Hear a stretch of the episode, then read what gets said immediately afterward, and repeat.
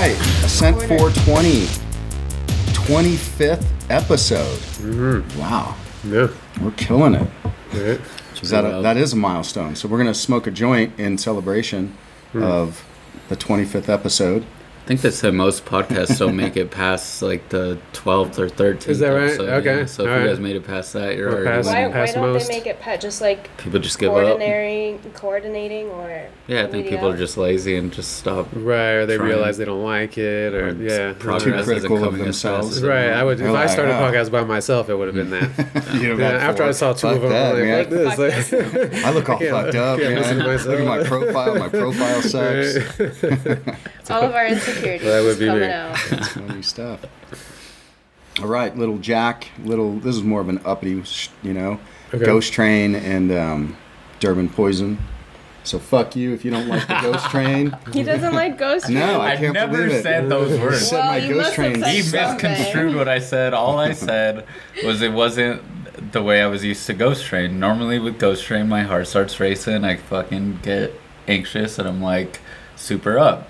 Last time he gave me Ghost Train, it put my ass on the couch and I fell asleep early. I was not complaining by any means. That's what I like out of my weed, but uh, it just wasn't expected. Or I smoked it before a show is what happened, and then I was like fucking up on stage, like felt like I was gonna fucking fall asleep. It's funny. That's not good. I mean, Nap time with everyone now. better than two hits of acid hitting right when I go up and not knowing where my keyboard is. Have you played on stage tripping?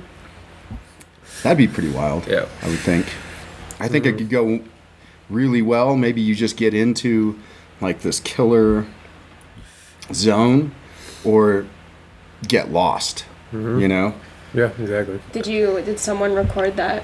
Like, did you? There, there's Is a there- few. I mean, there's definitely a few times out there. Um, for the most part, I usually would save something like that for if I was playing a show in Pueblo, where it's like it's my hometown. Like I feel very comfortable there. I know everybody that's in the room with me, uh, and I also know if I freak out, nobody's gonna fucking Judge you. They're Yeah. like, oh, it's just Jordan. He's Yeah. tripping on mushrooms. the one time though, when I went and played with Bon Jovi in 2018, I took about a half a hit before I went up in front of 20,000 people, and that was probably not the best choice. Uh, I mean, I hung on, I got through the ride. It was only a 35 minute set, but it was over and done with like that. Like I, I was not able to process the moment while I was in it. I couldn't take in But was what it was successful? happening. Yeah, we got yeah, yeah. You're like, this is my largest crowd ever. Yeah. Let me take some Let me just experiment. Real Let me see how that's going to go. I've never done this before. yeah. That's cool. I think the hardest part was trying to talk to uh, Televisión in our interview beforehand, and they're and like the local news station was like, "What does it feel like to be representing Texas today?" I was like, "I'm from Colorado," and they're like, "Don't tell us that." And I was like, "Ah, just- "I don't know. What to, I'm not gonna sit here and lie to you. now everyone's gonna try and find that video. It's got to be out there somewhere." A lot of good stuff to talk about. Yeah. Did any of you guys get a chance to look at that video that Justin sent? No. Dark Horse video? Listen to about didn't. the first 40 minutes.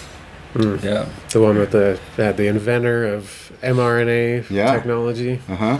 Yeah. That was strange to me that he was coming out to talk about it, but it was also was like I just got my second Moderna shot. Like, That's right. He did say at the beginning. I didn't even think about that. Yeah. Well, both of those Good, guys. good point. yeah, both of Yeah, them. Weins- yeah, right. Weinstein didn't. Yeah, he was the only one that did it, and that table, and I don't know. Yeah, it just seemed weird that they were both like we were trying to warn about these possible Right. side effects. And, Well, maybe because he's older and he realizes that it's a risk cost Yeah. thing about do, the, how risky is the virus itself versus how risky Mhm. is the, the solution. And I don't know if the first or the other guy. What's do you remember what the other guy's name is?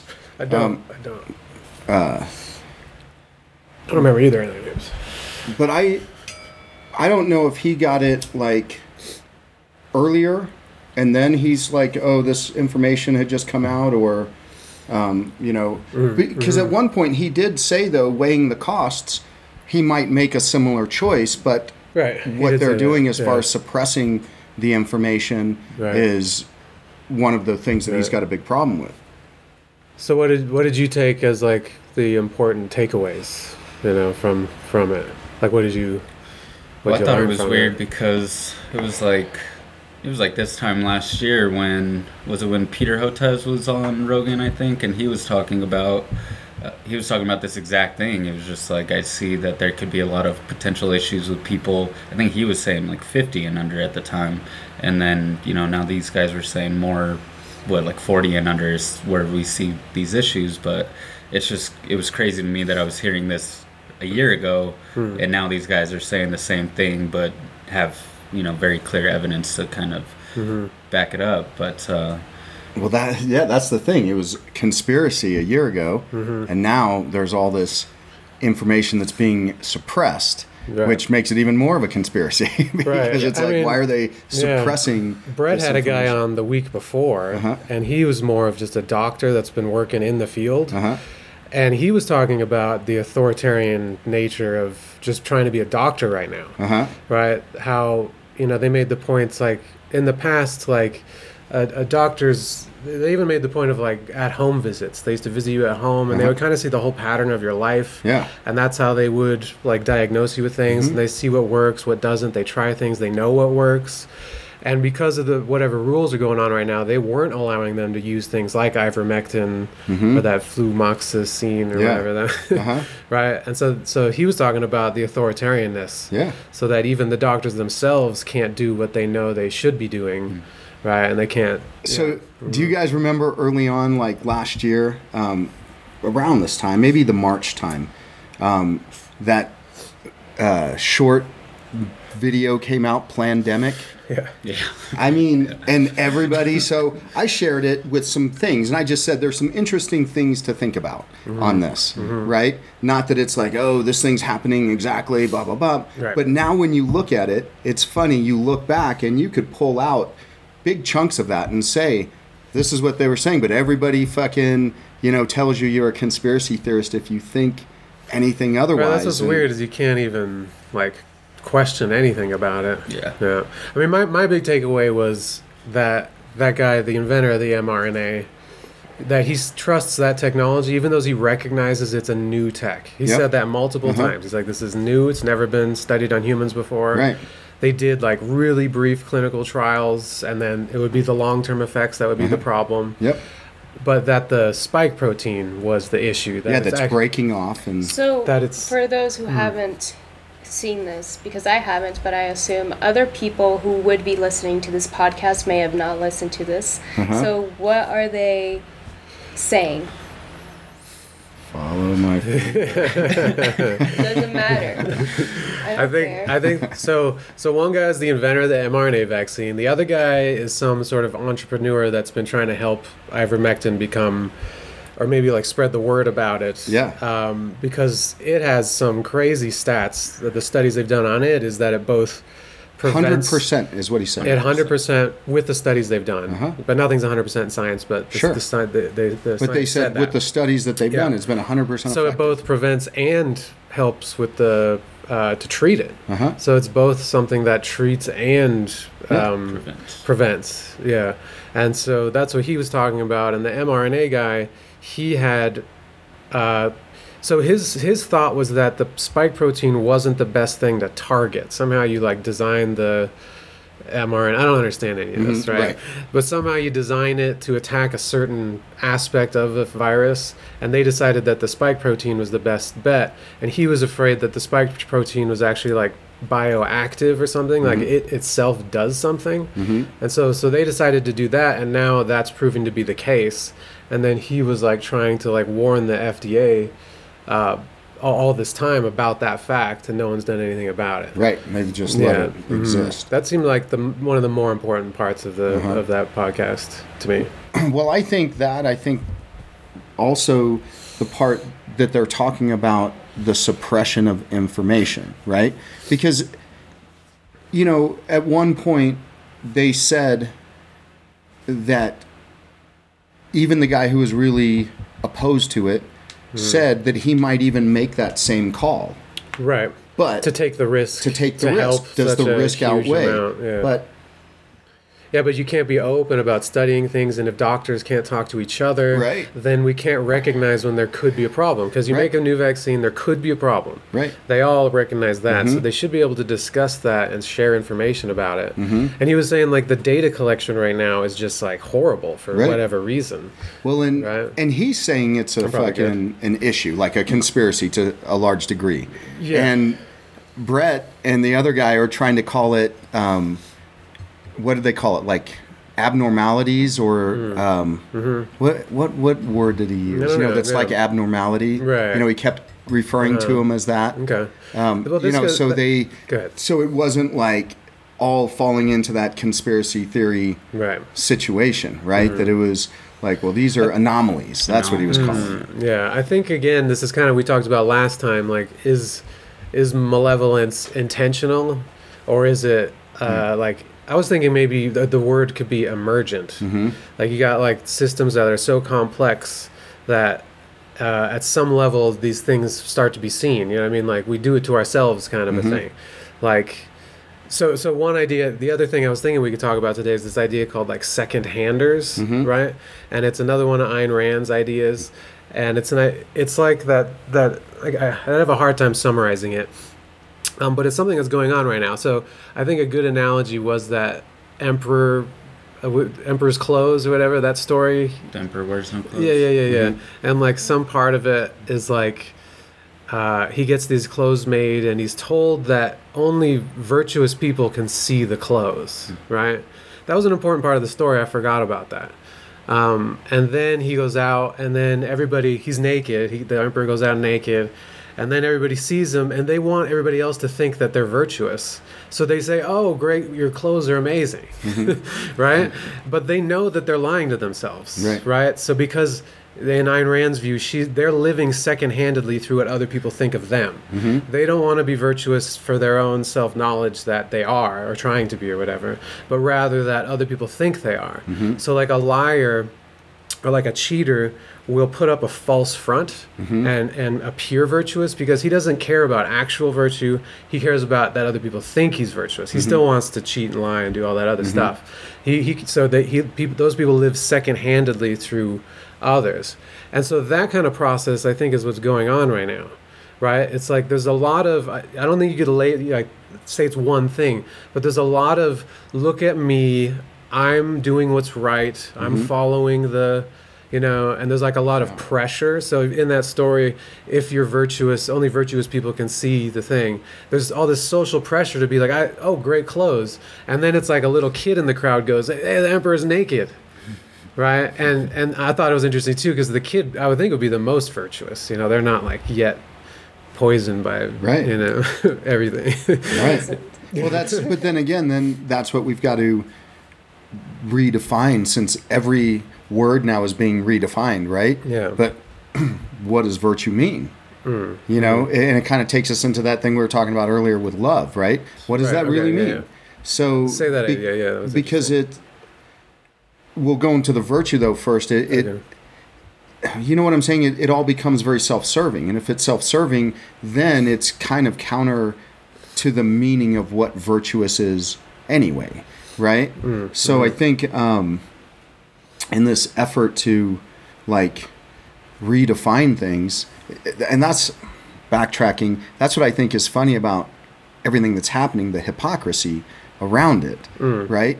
But in the effort to redefine, they don't want to address the things that, you know what I'm saying, are redefining them at the core, like virtue. Because anybody who gets up and, even with these questions going on with this vaccine, even with the questions, and imposes that vaccine on somebody else for a virtuous reason is not imposing it for a virtuous reason anymore. Mm. It's like you're saying, So, because they yeah. want to be accepted into the group, or else mm-hmm. they have another agenda. And, you know, I'm not giving people.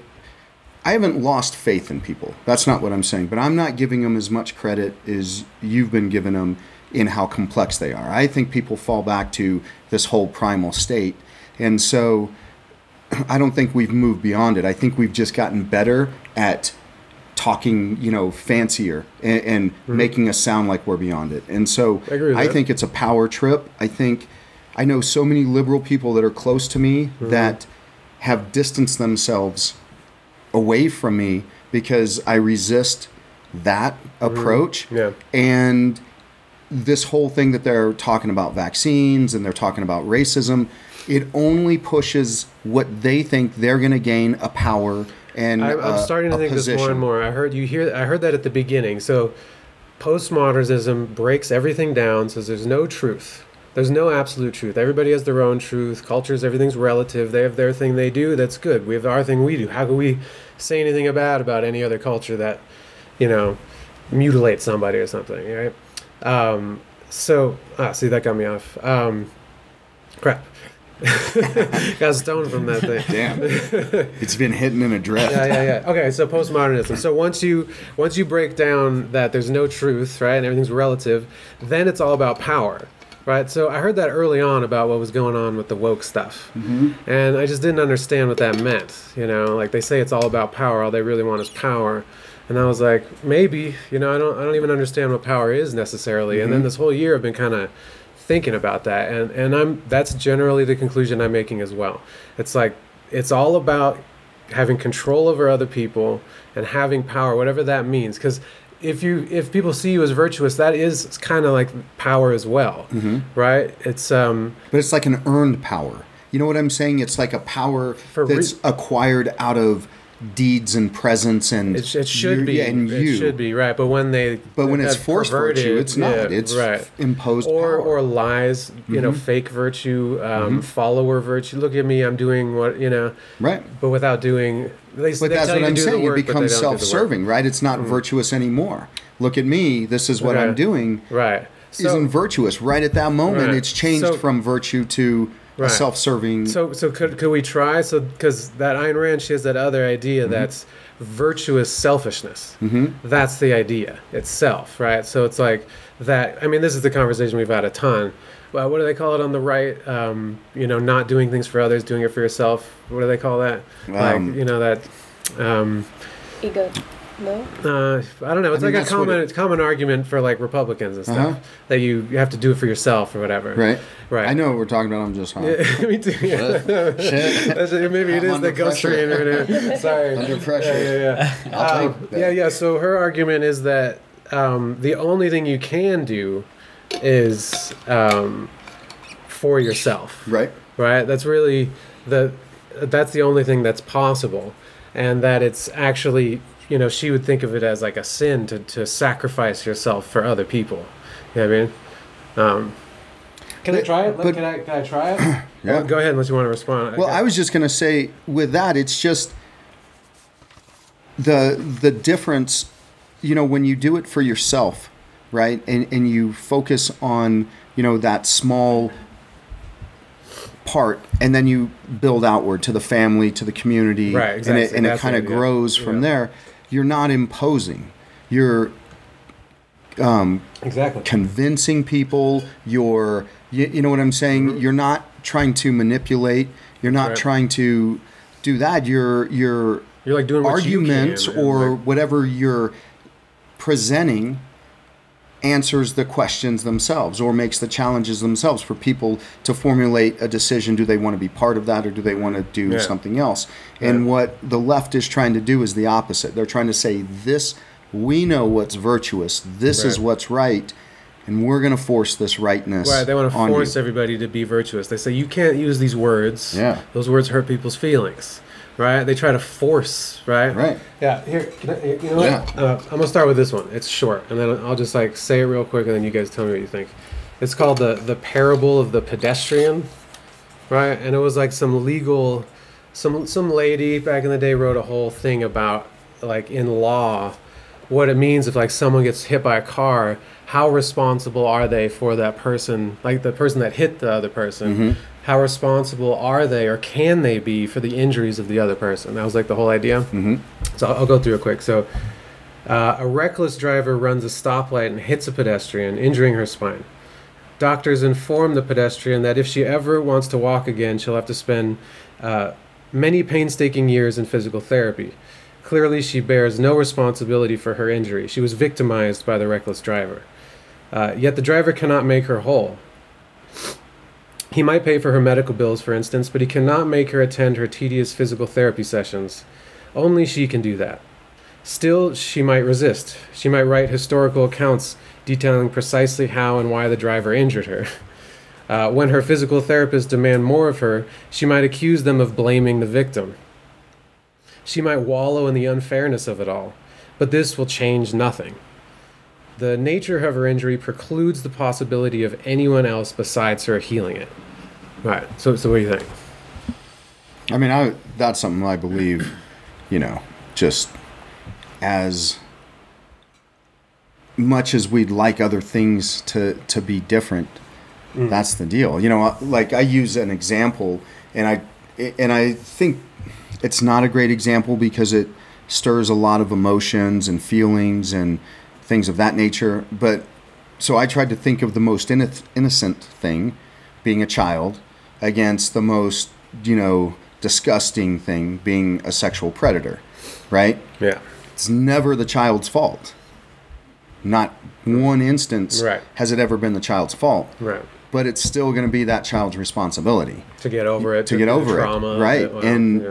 this is just the exact mm-hmm. same thing. It's mm-hmm. like it sucks. That self responsibility. That's the idea. Yeah. Self responsibility. That's a, I couldn't. Uh-huh. Self responsibility. yeah, yeah, yeah. Uh-huh. Right. Uh huh. It, it's Right. it's the way it is. But And it's the blaming the victim thing. People don't want to do Right. that because it's like saying you have responsibility, Uh-huh. and it's like how can you blame them? They're you know even people who are like obviously put in places that is not their fault. Mm-hmm. Yeah. And horrible. North Korea, this chick yeah, from yeah, North yeah. Korea. Uh, yeah. I mean, right? That whole story is a story Mm-hmm. Right. of taking Yeah. responsibility because Right. nobody was gonna just pull her out. Yeah. Yeah. I, I mean, it's it's insane. Yeah. Uh-huh. But that's that's the challenge. You, you know what I'm saying? That we're given. Those are the challenges that we've got to face, and that's where I think um, faith is important for people because, again, I'm not a religious person, but if you going back to the atheism argument, if you're an atheist, then you got nothing. What are you gonna do? That's all that you got. You know, it's you can't even improve yourself for something after. It's just ends right there. And so I think that with tough times, it's really hard for those for people of that mindset. And I think that's what's happening with the left a lot. A lot of really left people I know are atheists and I'm not saying there's anything like I'm not judging it on being bad. It just I think ends and it mm. keeps everything. Well, this fucking sucks, and it's mm. not going to get better, right? And people who have faith have an opening into whatever it is that you can imagine or whatever it is that's been imagined for you and you believe, mm-hmm. right? Being a mm-hmm. religion. Um, and so I think when you've got that opening into that next kind of realm, it gives you something that you can, Rely uh, upon. yeah, uh, rely upon, attach to to make yourself better. So mm-hmm. if you're the person who got hit by a car, that would suck. Right. That would suck for a guy like me. Mm. You know what I'm saying? Who's super super active. It would suck for anybody, but I'm saying mm. like who identifies with being physically active for for everything. But still, it mm. would be my responsibility to figure out a And way. it would be hard to though to not that. not blame that other person, right? Sure. If that happened to you, how Right. much would you like just like uh you know without your own just like the idea would come up in your head of like beating that person. Yeah, you'd be beating that dude's Yeah. ass in your Uh-huh. head. You know what I mean? Yeah. And it would just happen. You wouldn't even like do it on purpose. Those ideas would just be like that motherfucker. Once you, had like a horrible. Mm-hmm. actively have to fight those. You know what I'm saying? Right. You Yeah. actively have to fight those thoughts. I got hit when I was running on Broadway one time. I mean, I oh really? Yeah, You were running and got I hit by a car? Yeah, I was running along Broadway. A car was coming on like Gerard or something, and I saw them. I saw that like I made eye contact with them before I crossed the street. They were still back here. Hmm. They had a red light. He was clearly getting ready to make a right hand turn. And I, I was staring right at him like, motherfucker, you better stop, you know, like, Hmm. I, and I just kept on running. And sure enough, like, he came to a slow right before I got in front of the car and stepped right on it.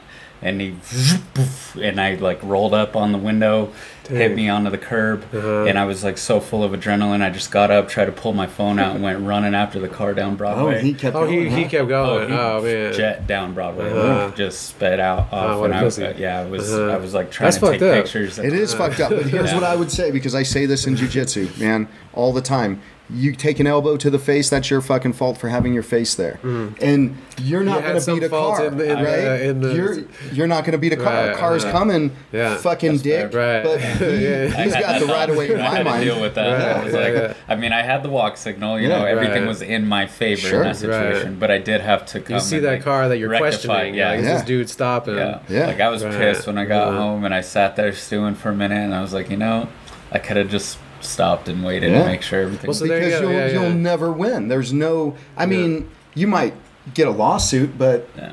at what expense? Mm-hmm. Right, You know? and then I mean, like let's say that you never realized that you had some fault, right? Yeah. You would forever blame that person, and then that nothing gets dealt with in that Yeah. situation, No. And right? then I'd probably get ticked off at every other car that Right. ever Yeah. even came Yeah. close to me. But that's the so that's the thought when you were reading that that came into my mind though. It's like, and I know people get pissed because, like, this was a big issue with the Me Too movement and, and people, um, you know, with, with women getting assaulted. But I would say, what were you doing to bring that yeah, where you got hit? Because I'm ride my bike all the fucking time. I mean, I'm always on the roads riding my bike. Okay, Yeah, watch your- but yeah, mm. I got to be extra careful because I'm not a fucking car right. right? I, I mean, those are the things that people don't want to acknowledge. I see women all the time running on the trails with those little, you know, AirPod mm-hmm. things in their mm-hmm. ears. They don't fucking know who's behind them. They don't know mm-hmm. what's going on, right? They're just focused on their run. Okay, is it their fault that they get attacked? Is it their fault that they get attacked? I mean, they there's have some. there's some attackers out there. We know there's predators out Right. there. So well, is it your fault that you get attacked? Because then you could even say that person shouldn't go running on that trail where there's like, you know what I mean? or maybe Right? they Or- should and be just aware. Right, but you know, I'm. I'm just saying, like, we make so many decisions Uh-huh. up to. It's like we decide how risk, how much risk we want to take, Correct. and so we are always responsible. But see, that. this is the thing. I don't think we decide that. I think Mm-hmm. people have let that go. I think the the girl, and I'm going to use the girl because women get, you know, at least out in the world, get sexually assaulted more than guys do, um, to my understanding. I think that's right. true. Yeah, would- So. yeah, That's about you know, in prison, you know, I'm sure there's a high rate of guys getting Right. assaulted, but yeah, so it's it's up to them to at least take some responsibility and i don't think any of them do i think they put in their mm-hmm. fucking earphones and mm-hmm. think that i should be safe it's mm-hmm. just like you It see people be, walking with their cell phones they're walking on the sidewalk I see right people cross the roads. Cross looking roads, their but they're walking i see people like walking Yeah. across you know like mm-hmm. where someone's pulling in Right. they're not looking up Right. and again, the guy did that to me today. Me and like he knew I was gonna slow down. Yeah. You know what I mean? And it was like a red light for him, and he still walked across on his phone. Yeah. Didn't even like he was you know a similar kind of thing. Like Yeah. I could have hit him. But Yeah, somebody's right. going to. Somebody did, right? and that's the thing. It's like, yeah, how many? I'm not saying it's right for the driver to do that, but is this the fifth asshole that's done it to him and he's just fucking flipping his lid? You never know. You know maybe that person's Right. on the, their cell phone and you're So walking to with your account cell phone the and they're on their person. cell phone. Right. The car still wins. What's that? you have to account for the person or thing that could Well, happen. I think when you put yourself at a disadvantage, when you put yourself, when you expose yourself, right? Again, in jujitsu, I say this all the time. You guys hear me when it starts from a roll and you get stuck on the bottom. And I'll be saying, you don't get to stop. You haven't earned it. You haven't earned a break. You fucked up. You got put down there. And I know that there's huge disadvantages for men versus women, whatever. But if you don't accept that you fucked it up, right? And got put down there, then you won't find it in you to get out. It'll be always like, well, they're just too big, or they're just too good, or whatever. And I can't so, get out. So that's another part of the second-handedness is uh, Ayn Rand says that it's like like criminals and uh, it, it's a relationship. We've talked about that. Like you need victims to to ha- right. Mm-hmm. yeah, the And world needs them. And but to to be a victim, you need to be reliant on someone else, right? And so to be, as maybe you're saying, like, uh, I'd say self-responsible because I don't have anything other word to call that for like ending up on the bottom, right? Um, you don't need anyone else in that equation to like make you understand that fact, right? And you know, one thing she says, or I think, I think it's a, I think it's a known idea that what morality is really doing is telling you what to do, right? It's not telling you what's right or wrong. It's not saying this Yeah. right, that wrong. It's not like labeling stuff.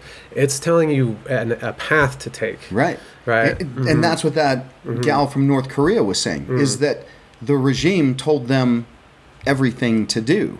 The regime was Right. virtuous. The Yeah, regime yeah, was yeah, yeah. exactly what the left is trying to do. Right. Now, hmm. th- it doesn't start out like North Korea right now, Right, but North builds, it Korea builds, didn't start out like North Korea. And was. even that lady Park or whatever mm-hmm. her last name, she goes to Columbia and then sees how bad all that Yeah. authoritarian language and stuff is in the colleges here. Right. She's from North Korea, So somebody asked me just the other day, well, they're like, well, where's it spilling out?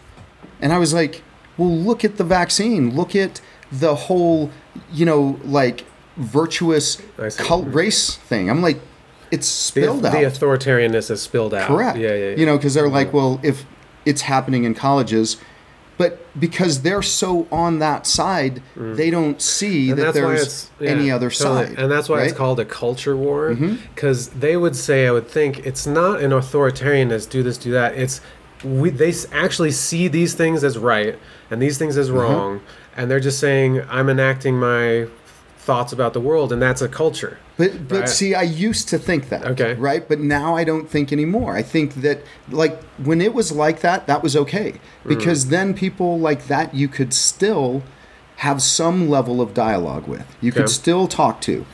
But what it's become now is for power and Mm-hmm. however it's been presented, it has become an us against them mentality. And Well, it's yeah, yeah. it's I think you're right. And so this is another part of of stuff I've been thinking about, like what is a revolution really, Mm-hmm. right? And I th- I think you could break it down that it's like you know if you if you look up revo- revolution in uh, the I Ching, Mm-hmm. it's actually about cycles. Right, it's not about like political revolution and stuff Right. like that. It's just revolving, Mm-hmm. and so, and then you start to think of the underdog. Uh, you think of class ideas and of of hierarchies in a society, right? Right.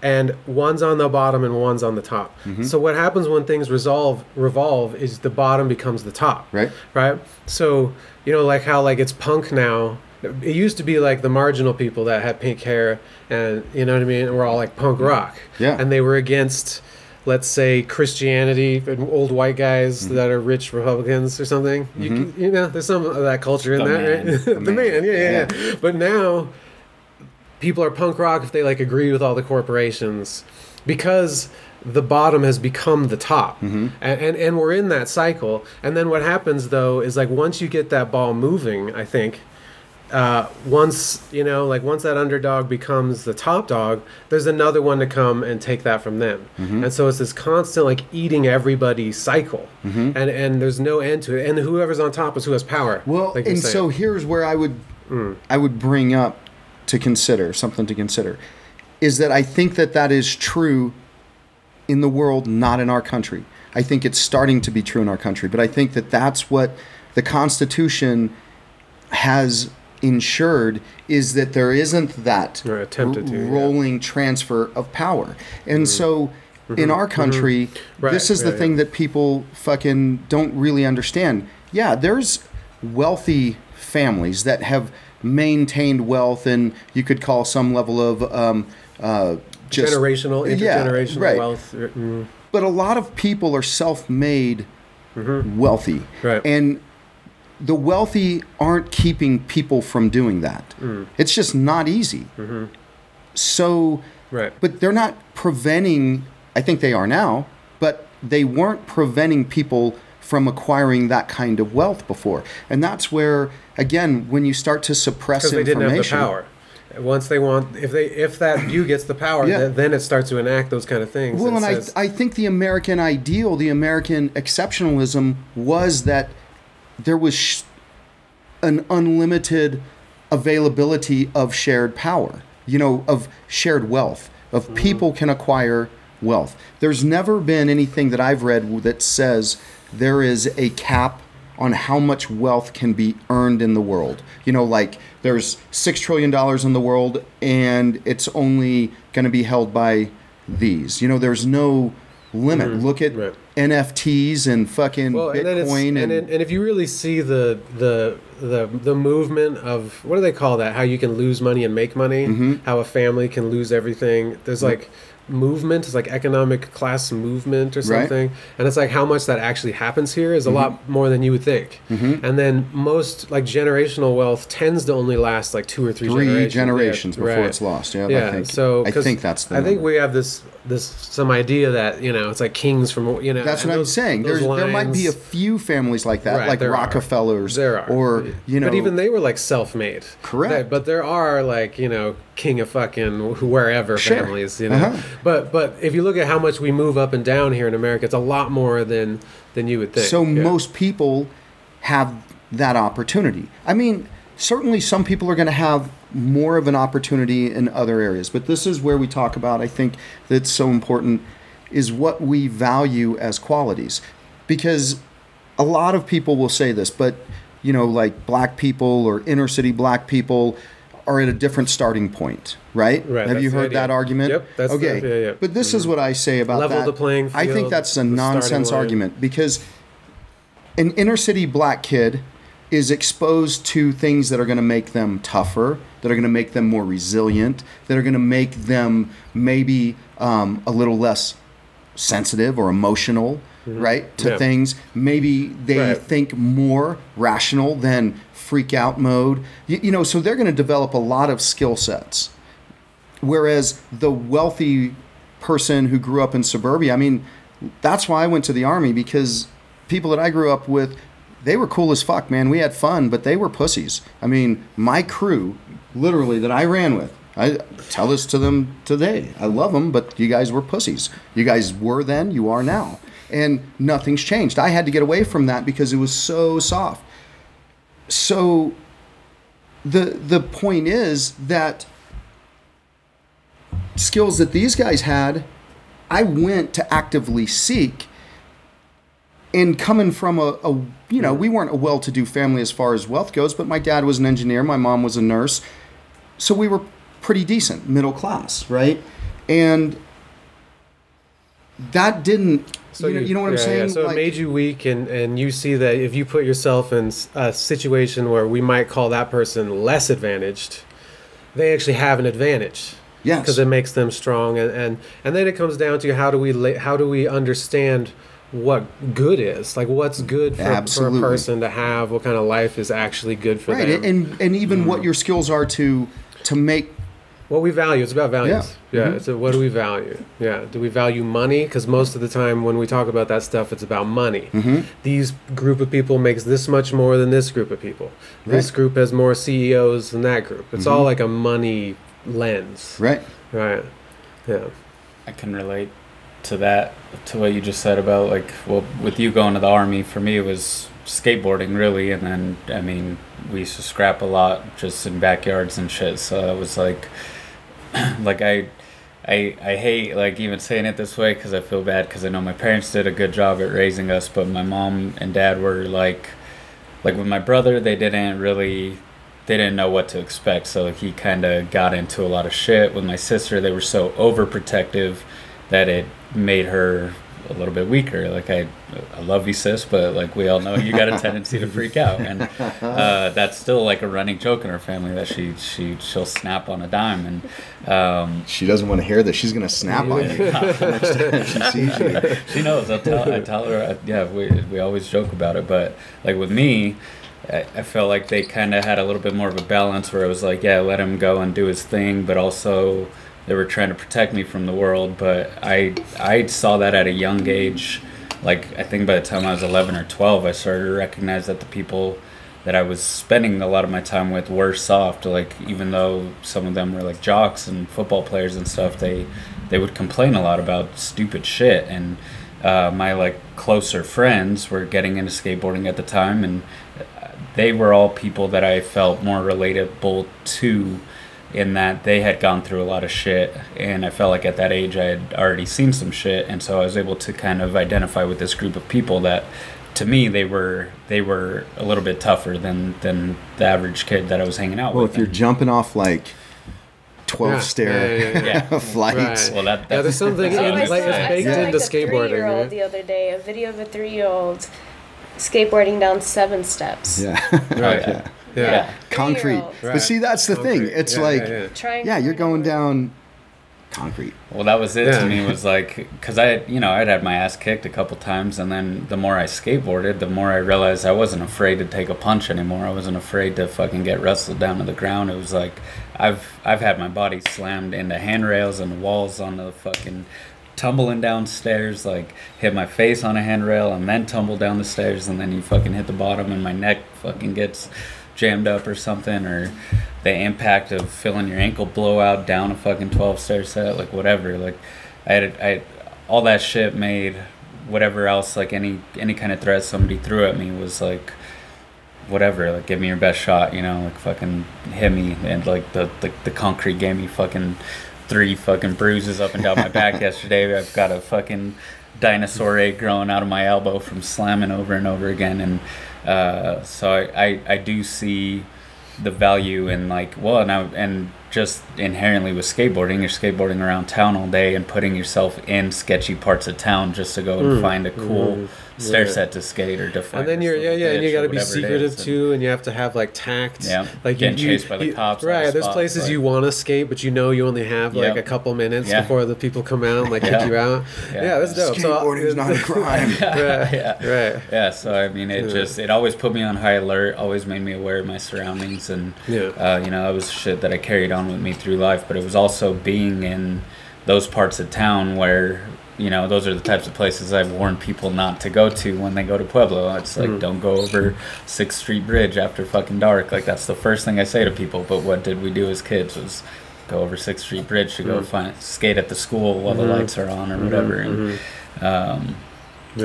yeah Oh, don't the know, luxury of being a boy.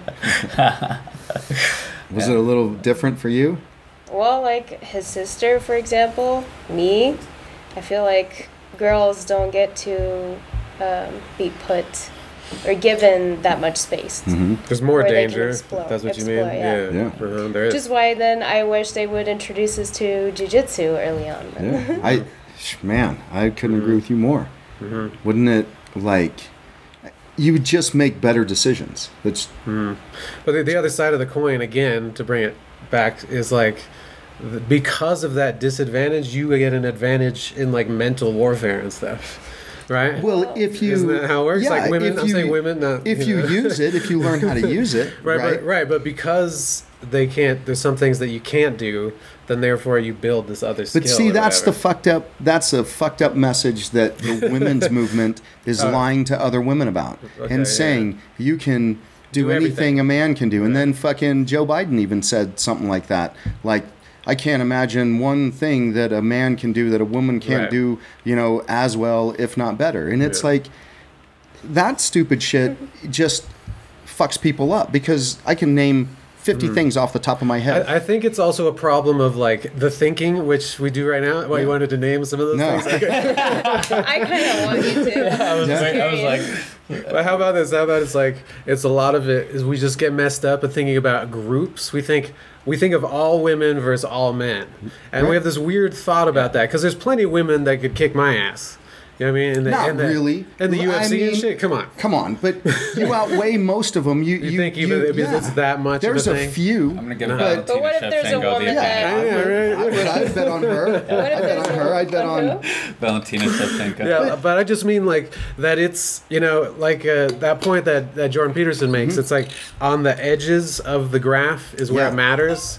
Like in the middle, we're all pretty much alike. Mm-hmm. You know, black, white, man, woman, whatever. You know what I mean? In on the huge average, we're, we're Sure. all more alike than we're different. Sure. That's like the main thing is is that people miss. Right. Is black people are more different inside their own group from each other. One black person from another black person is more different than a black person is from a white person. And that's with every single group. Mm-hmm. Yep. Right? Okay. There's more difference inside of groups. you know the from Shevchenko to you know Paige VanZant. No no I was gonna say like uh, some some like celebrity chick. Oh. You know what I mean? The difference, but there, there's a wide difference of type of woman. Oh, I see. You know what I mean? Like Kardashian or something, Right. and, and Shevchenko, right? So within a group, there's a huge difference. But between men and women, there's tough chicks and there's pussy dudes. So Right. there's not that much different if you look at gr- groups as a whole. You know, so that's the thing. Like what, what we're teaching everybody to think right now is to think of like, you know, a statement like that, like you know, a woman can do everything a man can do, and all that kind of stuff. Mm-hmm. It's just like some weird thinking about comparing groups, and obviously there's truth to that. That for some reason nobody wants to admit. Mm-hmm. Well, there's a lot Yeah. of things that men can do that men can't do. You know what I'm saying? Mm-hmm. Right? I mean, look at all of these kids today. Look at what I was talking about earlier. Mm. There's a lot of things that I can do, and there's a lot of things that the guys that still, you know, that I said were fucking soft, that they can do. But they can't do a lot of things that I can do. There's girls who can do way more than those guys can. Right, exactly. Right? Yeah. But still, when you put a man and a woman in a, throwing same arena where it's you know a contest of athletics Right. and it's confined. So this is why you would beat the shit out of most MMA chicks Mm. is because they're still confined by rules, right? Mm-hmm. They can't grab your fucking ponytail and slam your head into the post. But what if it's like on the street? But then, You know what then, but Like, then there's there's more so- opportunities Right, right, for them, Uh-huh. right? Then there's things more that opportunity for you. they're correct, Uh-huh, but uh-huh. but where there's if it's I feel you like against their Anna, toughness, right? Even their toughness would just overcome my weight advantage, my strength advantage. so yeah, but You know what I how mean? many Uh, times? Okay, Anna's tough as fuck. Yeah. I mean, I crank chokes on her and fucking smashing her face, and she's not tapping. Just the other day, I was had to do it extra hard, and she still wouldn't tap. Right. Okay, but if and you know, yeah, there's a difference in. Well, put you two, not you, because you've mm-hmm. got more training than she does. Okay. I would still put my money on you if it was an MMA match where, again, you're going in, it's a three or a five minute round, and there's no fucking knees to the face when you're down, right? There's these things that might give you some level of an advantage. Yeah, then I'm going to give it to the guy who's got some level of skill in that arena. Now, there's going to be women that are going to be exceptional, but your striking isn't good enough, Yep. right? It's not exceptional. So you could hit him with six shots and he's probably still going to get through. He hits you with one or two and he's going to hurt you enough that he can do some damage beyond that. And that's how it's going to be, even if you've got some of these women who have trained. And I've trained with some MMA fighting women and they're really good. Hmm. But there's Especially that. against like a big guy. Right. There's but like, then what happens though when when we're training on the mat? I'm going to put my money on you over him right now. But he doesn't get the opportunity to slam you or to fucking just Right. pound you because you pissed him off, right? So once that comes into play, that changes things. So even you got somebody really good against somebody a female who's really good against somebody who's just decent. I'm not talking about a guy who fucking comes off the street and doesn't have any conditioning. I'm saying somebody who's just they can take a hit, right? They're decent size and they've got some general skills.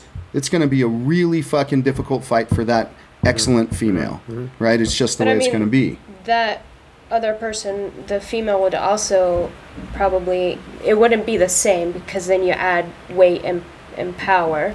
Um, but still, you were saying you know he doesn't get the opportunity to slam you or whatever. Well, well, but if in he did, in here he wouldn't, but in an No, MMA no, fight I he know. would. Yeah, and that's what I'm saying. Uh-huh. I'm just saying that if he gets to, then there's opportunity for her to up her like her game as well. Like Mm-hmm. things that females have more of an advantage of doing than men would. Sure. But I do get the fact that when you add that, Mhm. then there's that extra threat.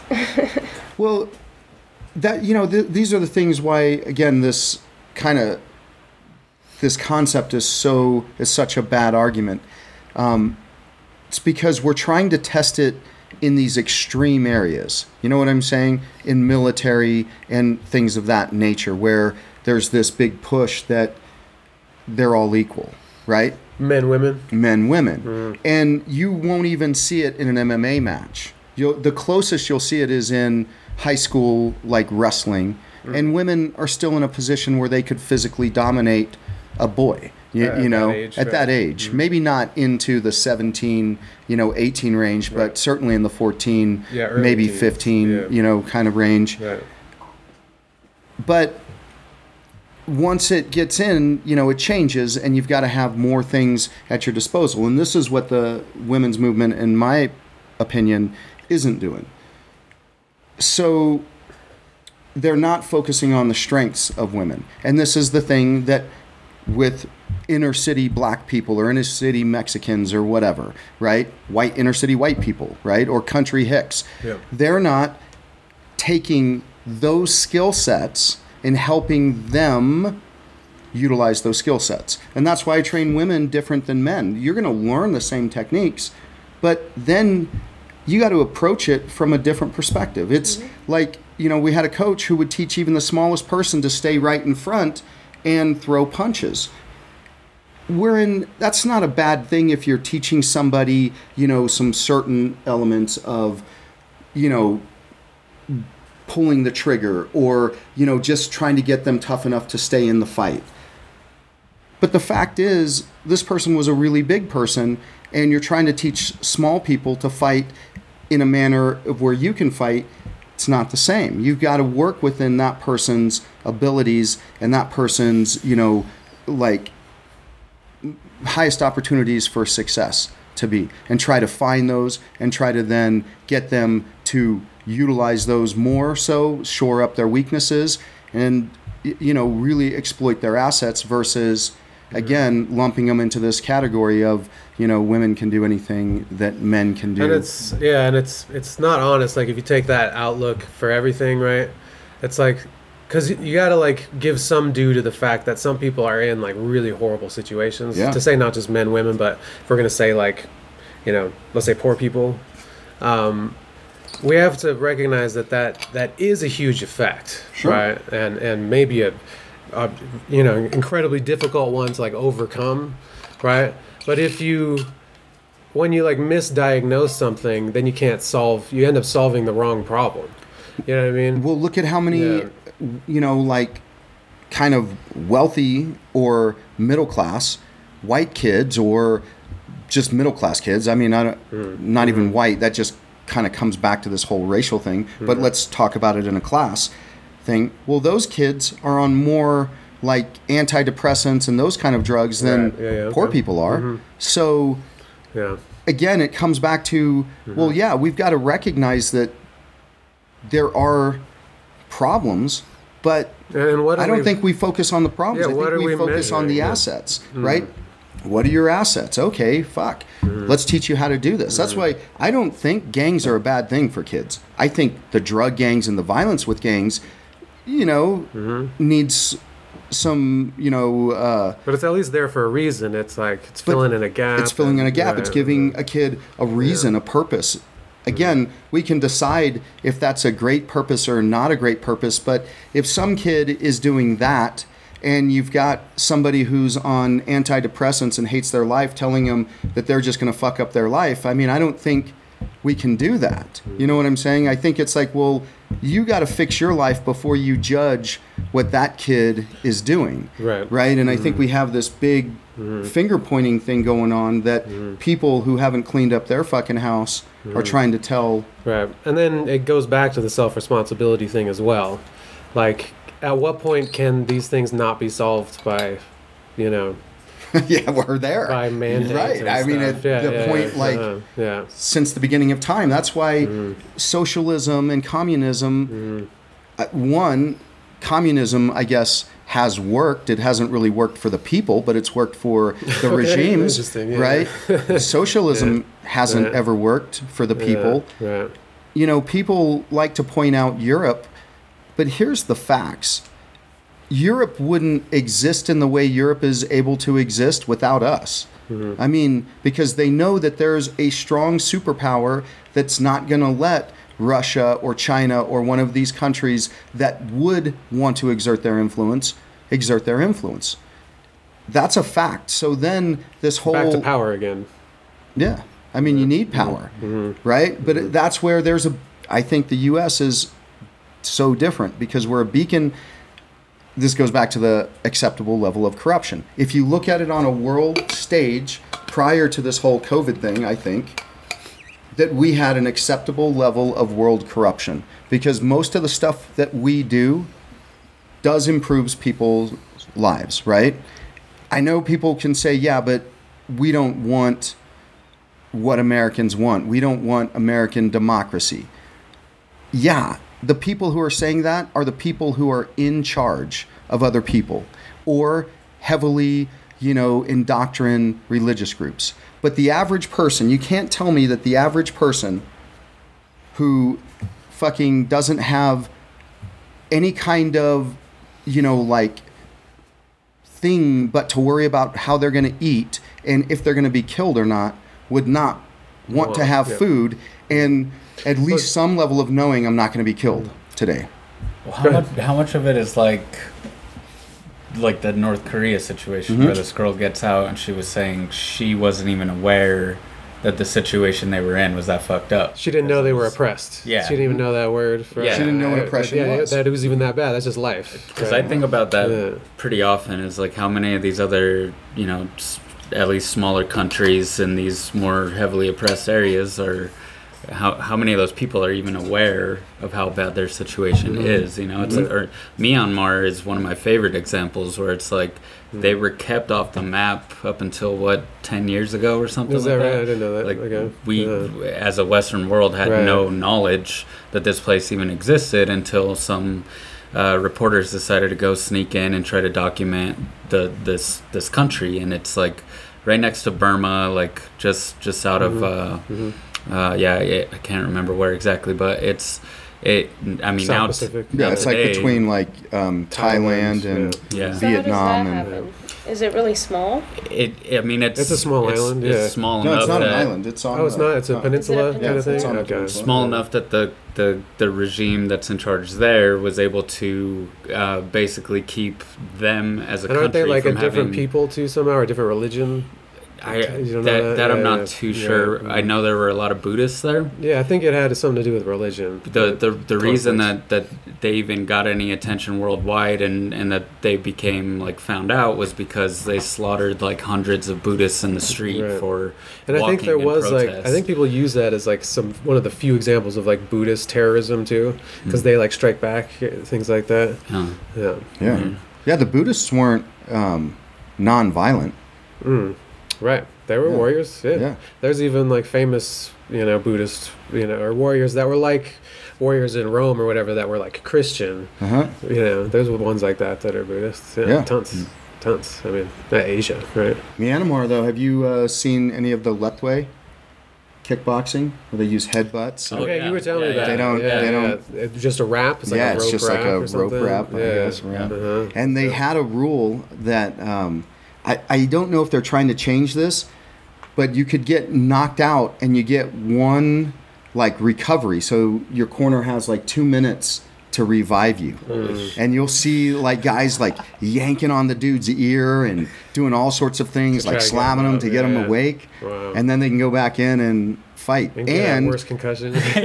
yeah and it only the only like way to win is by knockout or th- corner throwing in the towel okay, that's So cool. So the rounds just keep going. no or- there's like um is it like five three minute rounds or Okay, something like that 5 uh-huh. two minute rounds Right. so, something Oh, and then along it's those a lines. tie if that And then it's a tie, two things yep. don't happen. That's So- cool, yeah. yeah so it encourages the long fight How long do these people live? well there's this guy dave Right. leduc is his name he's Mhm. like the you know the champ at least he was last Okay. time i checked this guy Yeah. is sick you watch some of his fights and he's this tall lanky you know not very you know he doesn't look like he's this Right. killer Yeah. and man when he gets in the ring you see him fighting he is legit That's dope. I should check that out. What is it called again? The lethwei so it's spelled l-e-t-h like w-e-i i think okay. Yeah. right. That's, that's Yeah. dope. I don't. Mm-hmm. I, I never watched any of those headbutts. Yeah, it's legit, man. I mean, and the way he throws them, like goats. like he hooks the head and he'll be back here and just boom. I Oh, mean, wow. yeah. Okay, like throwing a knee or something, like Yeah. winding up. that, that is hardcore.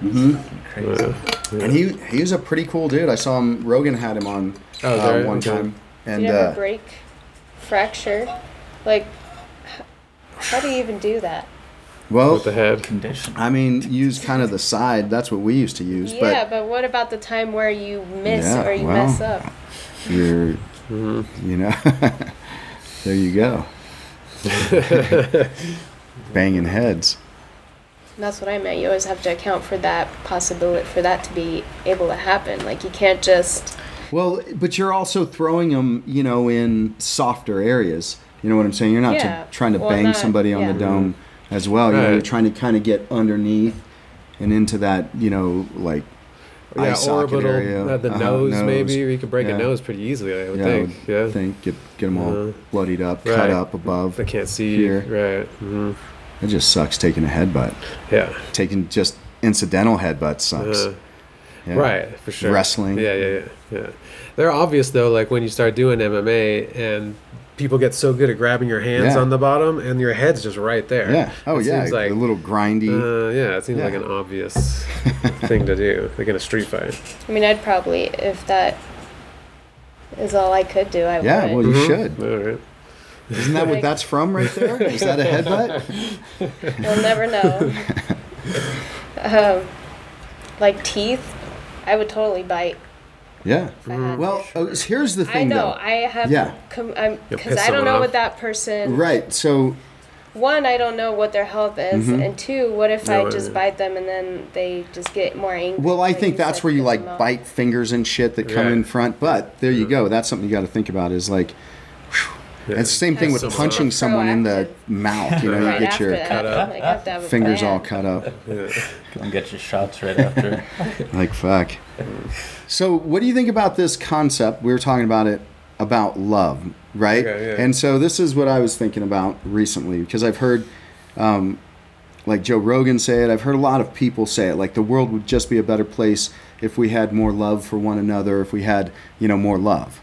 My feelings are, is that love creates war, right? In I'm not talking the political wars, right? I'm not talking these big government, you know, because there's a lot of reasons why we've gone to war. I, I'm not sure if there's been really a, a good war besides maybe World War II, um, to my understanding. But regardless, um, I think that you can't love everybody equal. You can't have the same love for, like, would we have the same love for um, hardcore Islam, right? Because hardcore Islam probably would not want us to smoke weed, probably would not want us to drink. I'm not a drinker, but you guys might drink. Um, probably wouldn't want us to have, you know, like um, Extramarital sex. extramarital sex Have or your wife be able to drive a car, Correct. go out on her own. Right. And you would be heavily restricted, probably. Mm-hmm. So, Couldn't do we. tank top? Right. Couldn't have these tattoos. Couldn't have those tattoos. yeah. I- nose ring. we would. I think we would have to allow you to speak. Right. we well, would have to give you You have to permission. walk Thank steps behind goodness that's not the case. I would not be here. So, so then how do we say if we just had more love for you know one another, the world would be a better place? So you're saying things like if if We I also don't love pedophiles either. Hmm. you, you don't or No. yeah, yeah, No. yeah. No. right Right, but there's a lot of people that you would have to spread that love out more for. And would you have consequences? What if we talk about pedophiles, but if you're supposed to have more love for people, do you not punish them? Do you punish them? Do you, you know, is it a softer punishment? You see what I'm saying? Like, I, I think that's such a, my opinion, a lazy statement. And I really like Joe Rogan. I'm not trying to diss him. I'm saying, So, so I'm just trying to understand why it would be true. It's like why. So can, like so why love could create war, or what you Uh-huh. mean by that? Like because you love this person or this Mm-hmm. group or your town or something, then you that would then if that town or some if your family gets Mhm. threatened, Yep. you would therefore like kill and do horrible things in defense of them or whatever. So so therefore love causes that. Is that Mm-hmm. Yes. kind of the idea? Well, well, my point is, is that it's. I So- think so it's a love- lazy way to make you sound like you're a good person, right? And I'm not saying that they're not good people. what I'm saying is, though, it's like this virtuous thing. Well, what does that mean when you say more love for people? Because I've met, I've had friends who love the Quran. Well, some interpretations of the Quran are to kill infidels. So if those people love that, do we get to define what their love is? Are we So I saying, well, think that's, not the same I'd- as I'd our say love? That's that's the problem. Right. Immediately is the how you define love because I think I would defend that statement. Uh-huh. Yeah. I I think I would defend the idea that love. You could say whatever word you want, whatever sentence. Mm-hmm. Right. More love would solve our problems Uh-huh. or solve. It would help. right? I, I I think I could defend that idea because I would define love differently. Okay, but Right. here's the thing. Define your love. Define your love just for a moment, if you could, just in a few. Oh man, that's yeah, geez. even if you make something up right, of your I'll love. try making it up. Uh, like, what does love mean? I, I I do see it as a higher concept. It's Mm-hmm. not it's not a clinging desire for Mm-hmm. something. It's not that. Um, like for instance, your love for like your son or something like that or your family Mm-hmm. would at times make you be hard on them and hurt them. Okay. So so your love would be that you would want the best for a person. Yep. You know what I mean? But then the person who you want the best for, are they Mm-hmm. receiving that as love? Are they receiving that as sure anger? Are they receiving that Mm-hmm. depends as how it's done. It's also their definition of love. that- correct? Then it's their definition. Because what if this is an argument that's going on? Mm-hmm. What if I love all people, and I'm not saying I do, but what if I love babies? And what if Anna loves the right to choose? Right. Both of those are very Oh, I see your point. Hmm. Yeah, yeah, yeah. important loves. You love the right I, to I choose. wouldn't call that love. And a belief system, a belief system isn't love.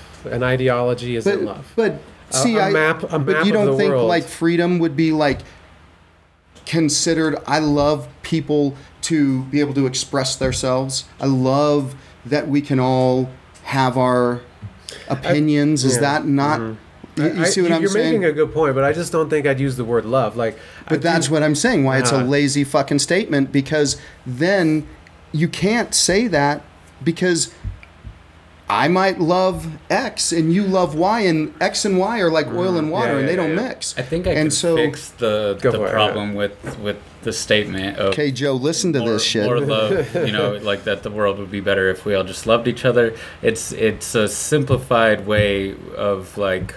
I, I understand the intention behind it, but I think what it comes down to is the world would be better if we took the time to understand each other versus loving each other. Because love is, love can also be a lazy fucking way of not approaching reality sometimes like you can mm-hmm. you can you can be dismissive and be apathetic about a situation because you love a person and not do what's best for them in in making the right decision or saying what you need to say um, sometimes love can be self-detrimental because you love somebody so much that you give so much of yourself that you end up losing yourself in that person or whatever but See, so so again, it's like definitions though, because Yeah. the one the one love you were saying that it could hurt is because you love this person. That you could just call that like emotional attachment or something. Yeah. Like I don't know if that's love. And then, um, you know, that second argument. But isn't that what love is? Like that's what you I'm have asking. an emotional attachment towards I don't think so. a cookie. Like That's I like love that's like you know that's like Yeah, having an opinion. I don't think I wouldn't call that love. I think love is. is I- it strictly reserved for people like person to person then it might be. It might be. what about person to pet? That's good. I would, Yeah. but it's a relationship. Uh huh. I think love is like more of a relationship, and I don't know. I would just like. It's it- also it- a chemical reaction too. Yeah. well, well, that would be a chemical, and and you could say that. So like you could say like a mother loves a child because the shape of that kid's face and the mother's genetics sees the shape of a baby and then triggers dopamine to go into their brain. You could say that. That's the scientific reductionist way to see love. You know what I mean? But I, I don't I don't see all, it that all way. I'm saying is that there's so many variations of that definition, and it is. yeah, yeah. So we're getting at lost the end in of the day, semantics, yeah, yeah. it does become subjective. Well, But Yeah. I think that those semantics are important because this is going back to our kind of beginning of this. I would have people close to me say, well, we love all people, and that's why we're for mandating a vaccine.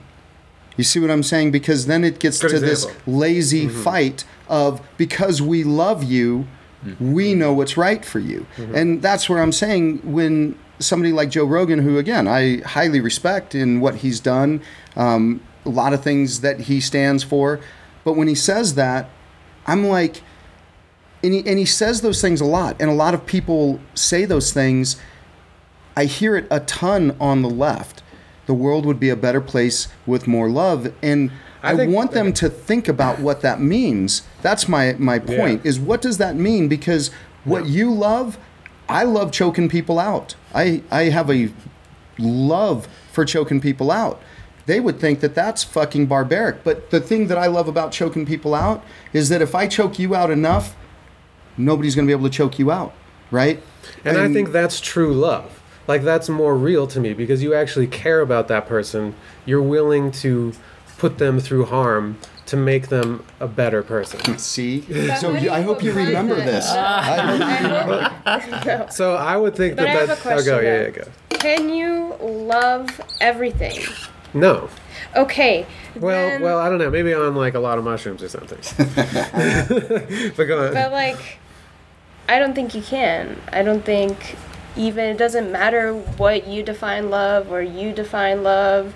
It's you can't love the same things, and you're creating, you're excluding others by doing just mm, by mm-hmm. naturally mm-hmm. loving something, someone, whatever. That's right. So that's already like on a very on a smaller scale the war that it creates Mhm. it creates that division and then when there's that division there's opportunity for contrast And then it's just how it works, though, right? Like you're gonna love your family, and you can't care about some family in Myanmar. Mm-hmm. You just can't. over yours, You know right? what I mean? Right. Yeah, yeah. Maybe when you've taken care of yours enough, you could open up and say, okay, now I can, Yeah, I have yeah, yeah. enough Uh-huh. care Right. for this, Right. right? And I think that that's what the Care. conservative model is. You care enough about yourself Mm-hmm. to make yourself better, but more importantly, capable of helping somebody else. And together, you do that and you make yourselves capable to help Mm-hmm. Right. then somebody else. And And, it comes from this yourself, yeah, yeah. individual outward Right. versus Yeah. this Mhm. since I can't do anything to help you, I'm going to tell you what will help you. This Right. is what will Yeah. help you, right? So it's like a difference between because you can't love everyone, you can't love everything, but you can create the capacity for love for for strangers, I, I guess, for lack of a better term, because I can't truthfully love a family in Myanmar that I've never mm-hmm. met, right? I don't mm-hmm. know what. But when you meet are. that family, you could. I could have I could Yeah. have love for them, Right, yeah, but the act like of that. Mm-hmm. loving them is, mm-hmm. I think, two different things, and Well, I it'll think take that's where- time, right? Yeah, I mean, it's a but you yeah. said the opportunity. It's like make, giving yourself. I yourself. could the have the capacity the within myself to yes, offer yes. love Yeah, to yeah, them yeah. and to to understand I and totally respect agree them and that. get to know them. And I think that a statement like "more love in the world" is saying the more capacity to love.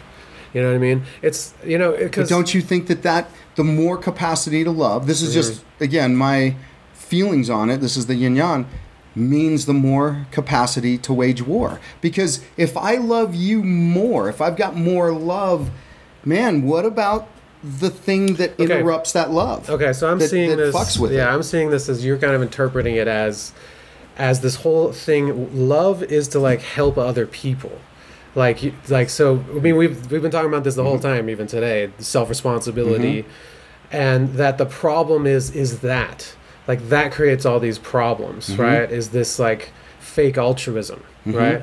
So so I brought this. Let me like read a couple, just like a couple things in here. So the idea is virtuous selfishness. That that's really the only choice is to take care of yourself, right? And all problems in this view, Ayn Rand's view, is because people think you need to be altruistic and sacrifice yourself for others. You say I love all people or whatever. That's bullshit. right? It's kind of it's inside of this. So, uh, so in popular usage, the word selfishness is a synonym of evil for a lot of people, right? They Yep. say, "Oh, you're selfish. That's a bad thing." Right. Right. Um, the image conjures uh, a murderous brute who tramples over piles of corpses to achieve his own ends, and pursues nothing but the gratification of mindless whims at any moment. Right. So people think if you're selfish, that you would like immediately just do whatever you want and eat a bunch Walk of cake over anyone. walk over everybody, Mm-hmm. steal my catalytic converter. My catalytic converter got stolen last night really? off my fucking car. Actually, I have been reading posts about it in that area. Is that right? Yeah, okay. like huh. because you live near where I live. Yep. Yeah. Okay. Motherfuckers. um. So. so. So that's a person, you know, taking, you know, what I mean, from other people, to, you know, what I mean, rather Mm-hmm. Yeah. than. So she she makes the difference between those second handers, the people that live off of other people, Mm-hmm. and the other person is a, a creator, uh, and even she says an egoist, which I don't like that, but um, a creator I dig. Like Mm-hmm. you don't need anybody else. You make your own stuff. Again, self responsibility. You do it yourself. You figure it out. You do whatever you can, right? Um, so she says selfishness is really, and it's even defined this way in the dictionary, as concerned with one one's own interests, not with anybody else, right? Um, it's commonly believed that morality demands that we choose between sacrificing other people and ourselves, and I think that's like a misconception on the left. You could say for like socialism and stuff, they say that anybody who has took it from someone else. Like that's not that's a weird lens to put on things. You know what I mean? Um, so self It's a really, I yeah, mean, yeah, yeah. That's a yeah. and they it's a victim's though. exactly. It's a victim's that's mindset. Right. That's right. Um, and victims again I mean, depend where on did that someone other else. person take it from? Like Mm. the person who Right, and then something's always Oh, right, been right, right. had, That's right. right? That, I see what you're saying. Yeah, yeah. And then, yeah, that would, everybody's always just taken from everybody, and we're all like evil, you know, uh, selfish bastards. But so selfishness, however, does not mean doing whatever you please. Moral principles are not a matter of personal opinion. Uh, so, I, so she's saying that there's like a, you can reason your way to what is moral, right? Um, so they're based in facts of reality, uh, in man's nature as a rational being who must think and act successfully in order to live and be happy. Morality's task is to, is to identify the kinds of action that in fact benefit oneself. These virtues, she lists a couple productivity, independence, integrity, honesty, justice, pride are all applications of the basic virtue of rationality. Um, so uh, the evil of a robber does not lie in the fact that he pursues his own interests, right? Um, but in what he regards as his own interest, right? So a robber's not moral because he's doing, he, because he's being selfish. It's that it's that uh, what he sees as good for himself. So the whole problem is what we see, right? Um, so when you see that when you take care of yourself, you take care of everyone else. That's being aligned with, in her opinion, like an objective moral compass, or something like that. Um, so, um, the evil of a robber does not lie in the fact that he pursues his own interests, but what he regards to as his own interest. Not the fact that he pursues his values, but in what he chose to value. Um, so, yeah, I mean, th- those those are the those are the the best points probably. Um, and then she does like, and then she'll like talk shit about things like altruism. So about, and that's I would think maybe what one aspect of what you're calling love is this, you know, uh, thin idea of altruism and, and personal virtue to help others, that kind of thing. Because she came from a socialist country, and and so that brought her to these ideas, right? Yeah. Right. Um, she was in Russia, you know, during you know communism. Um, so there's a basic reversal. Uh, the issue has been perverted, right? Like like love has been perverted and selfishness um, as poles of good and evil. Uh, okay, man has been left no alternative and no freedom. As poles of good and evil, he was offered two conceptions egoism and altruism. Egoism is held to mean he must sacrifice um, himself to others, altruism, right? Or right, egoism was held to mean the sacrifice of others to the self. So the idea we have is that if you're selfish, again, that means you take from others and you make them sacrifice for you. Mm-hmm. And then altruism is that you're sacrificing yourself. You're you're losing something to help this other person. Mm-hmm. And so that's the basic idea. Is all those things are like misconceptions, Right. right? It's like again, that she's making the self responsibility argument, the virtuous selfishness that if you could reason and find what really is best for you, it would be best for everybody. That's kind of the idea. So, what do you guys think of that? Well, I think that's, I think that's important um, in the regards that it would still fall into a um, cultural type of thing, right? I mean, it, it's going to have trends. What's important for us might not be important for another group of people on another continent. You know, their importance might be a little bit different. But I think the general core values, right? We pretty much agree I think in every part of the world that you can't just murder somebody. You, you, you know what I'm saying? So when she's talking Right. about having, you know, like morals, mm-hmm. you're going to come to moral conclusions. I think mm-hmm. everybody to some degree is going to understand similar moral conclusions Right, like that. right, right, right. Right? Yeah. Like stealing is- Lying, yeah, it's not going to help you out in the end. Right. Right. hmm It's because it's not in your self interest. That's why. It's not because you're hurting someone else. That's not the reason to not do it. Mm-hmm. You don't. You don't. The, the reason is because if I lie, then people don't trust me, and then I got the web of lies that I got to remember, Mm-hmm. and I got to. Oh yeah, I told this guy I had this car, and I got to remember that next time I see him. Such a hassle. It is right, yeah. So, but that's why. That's why not to lie, though, is it's it's reasonable. Mm-hmm. Is is you know I think there's more to it. Like I wouldn't base my life on her ideas because she puts reason as king, and I think it's up there. Mm-hmm. Yeah. but I think um, it's got to be with emotion as well. You- Okay, you, right, know, uh. I think we try to sometimes give these things like a hierarchical value. You know, Mm-hmm. um, I mean, the people who only reason have very little like connection with other people because people connect on emotional basis. But yeah, yeah, the yeah. people who like again this is what's going on with the left that put emotions above reason have a similar type of issue you know it, it's it causes problems because you Hmm. Can't. Mm-hmm. think through problems you mm-hmm. can't mm. assess and peel back layers and come up with accurate solutions to you, you know those those issues that you're trying to figure out. I mean, we can point directly to the whole racism thing, right? Critical race theory mm-hmm. is a fucking ridiculous answer to a problem that has largely in this country been extinguished. You know, it might not be completely out, but for people to think that there's this inherent racism, have you guys like even like heard of that chick who wrote that book, uh, White Fragility? yeah, yeah, yeah, I saw an interview with her. Holy shit! She's yeah, she's Fuck. awful. She's I mean, but there's a lot of people who. Robin DiAngelo. Yeah, that was a bestseller for a while. Still is. Yeah. It's number one on Amazon. I think I think Kendi's up there Yeah. too. Right. If anybody's listening to this, that's the stupidest fucking thing ever. That's right. your white fragility talking as, as a Mexican. Yes, as a Mexican, that's my white fragility. Because your whiteness has colonized your mind. Yeah. and has made it so that you see that white white supremacy is not all around you, and you feel bad about that. So then you don't want to confront it. I don't tell wanna you do what, work, you know, that's okay. I've never really been sunburned as bad as I am. And so I think the whiteness in me has overtaken the Mexican in me. Like, Uh, you know, It's the white histamine response.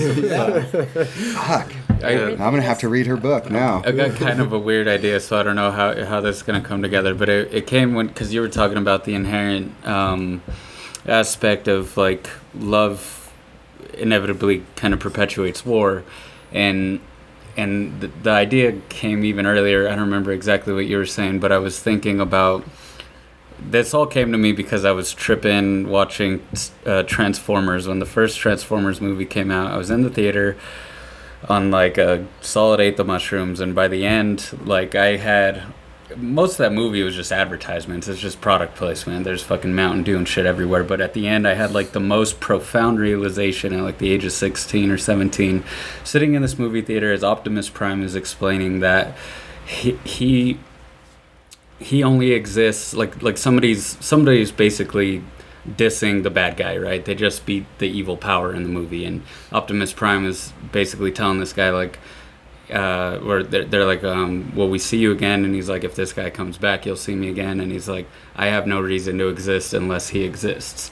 And it's it's the idea of good versus evil, where I was like, I, I literally woke up and and like denounced my religion like two days after this because I started realizing that anything I attributed with evil or with the devil was only there as a contrast to what God is. And you don't have God unless you believe in the devil and you believe in the evil. So so without adding any value or weight to the devil or the evils of the world, you have no need for a God.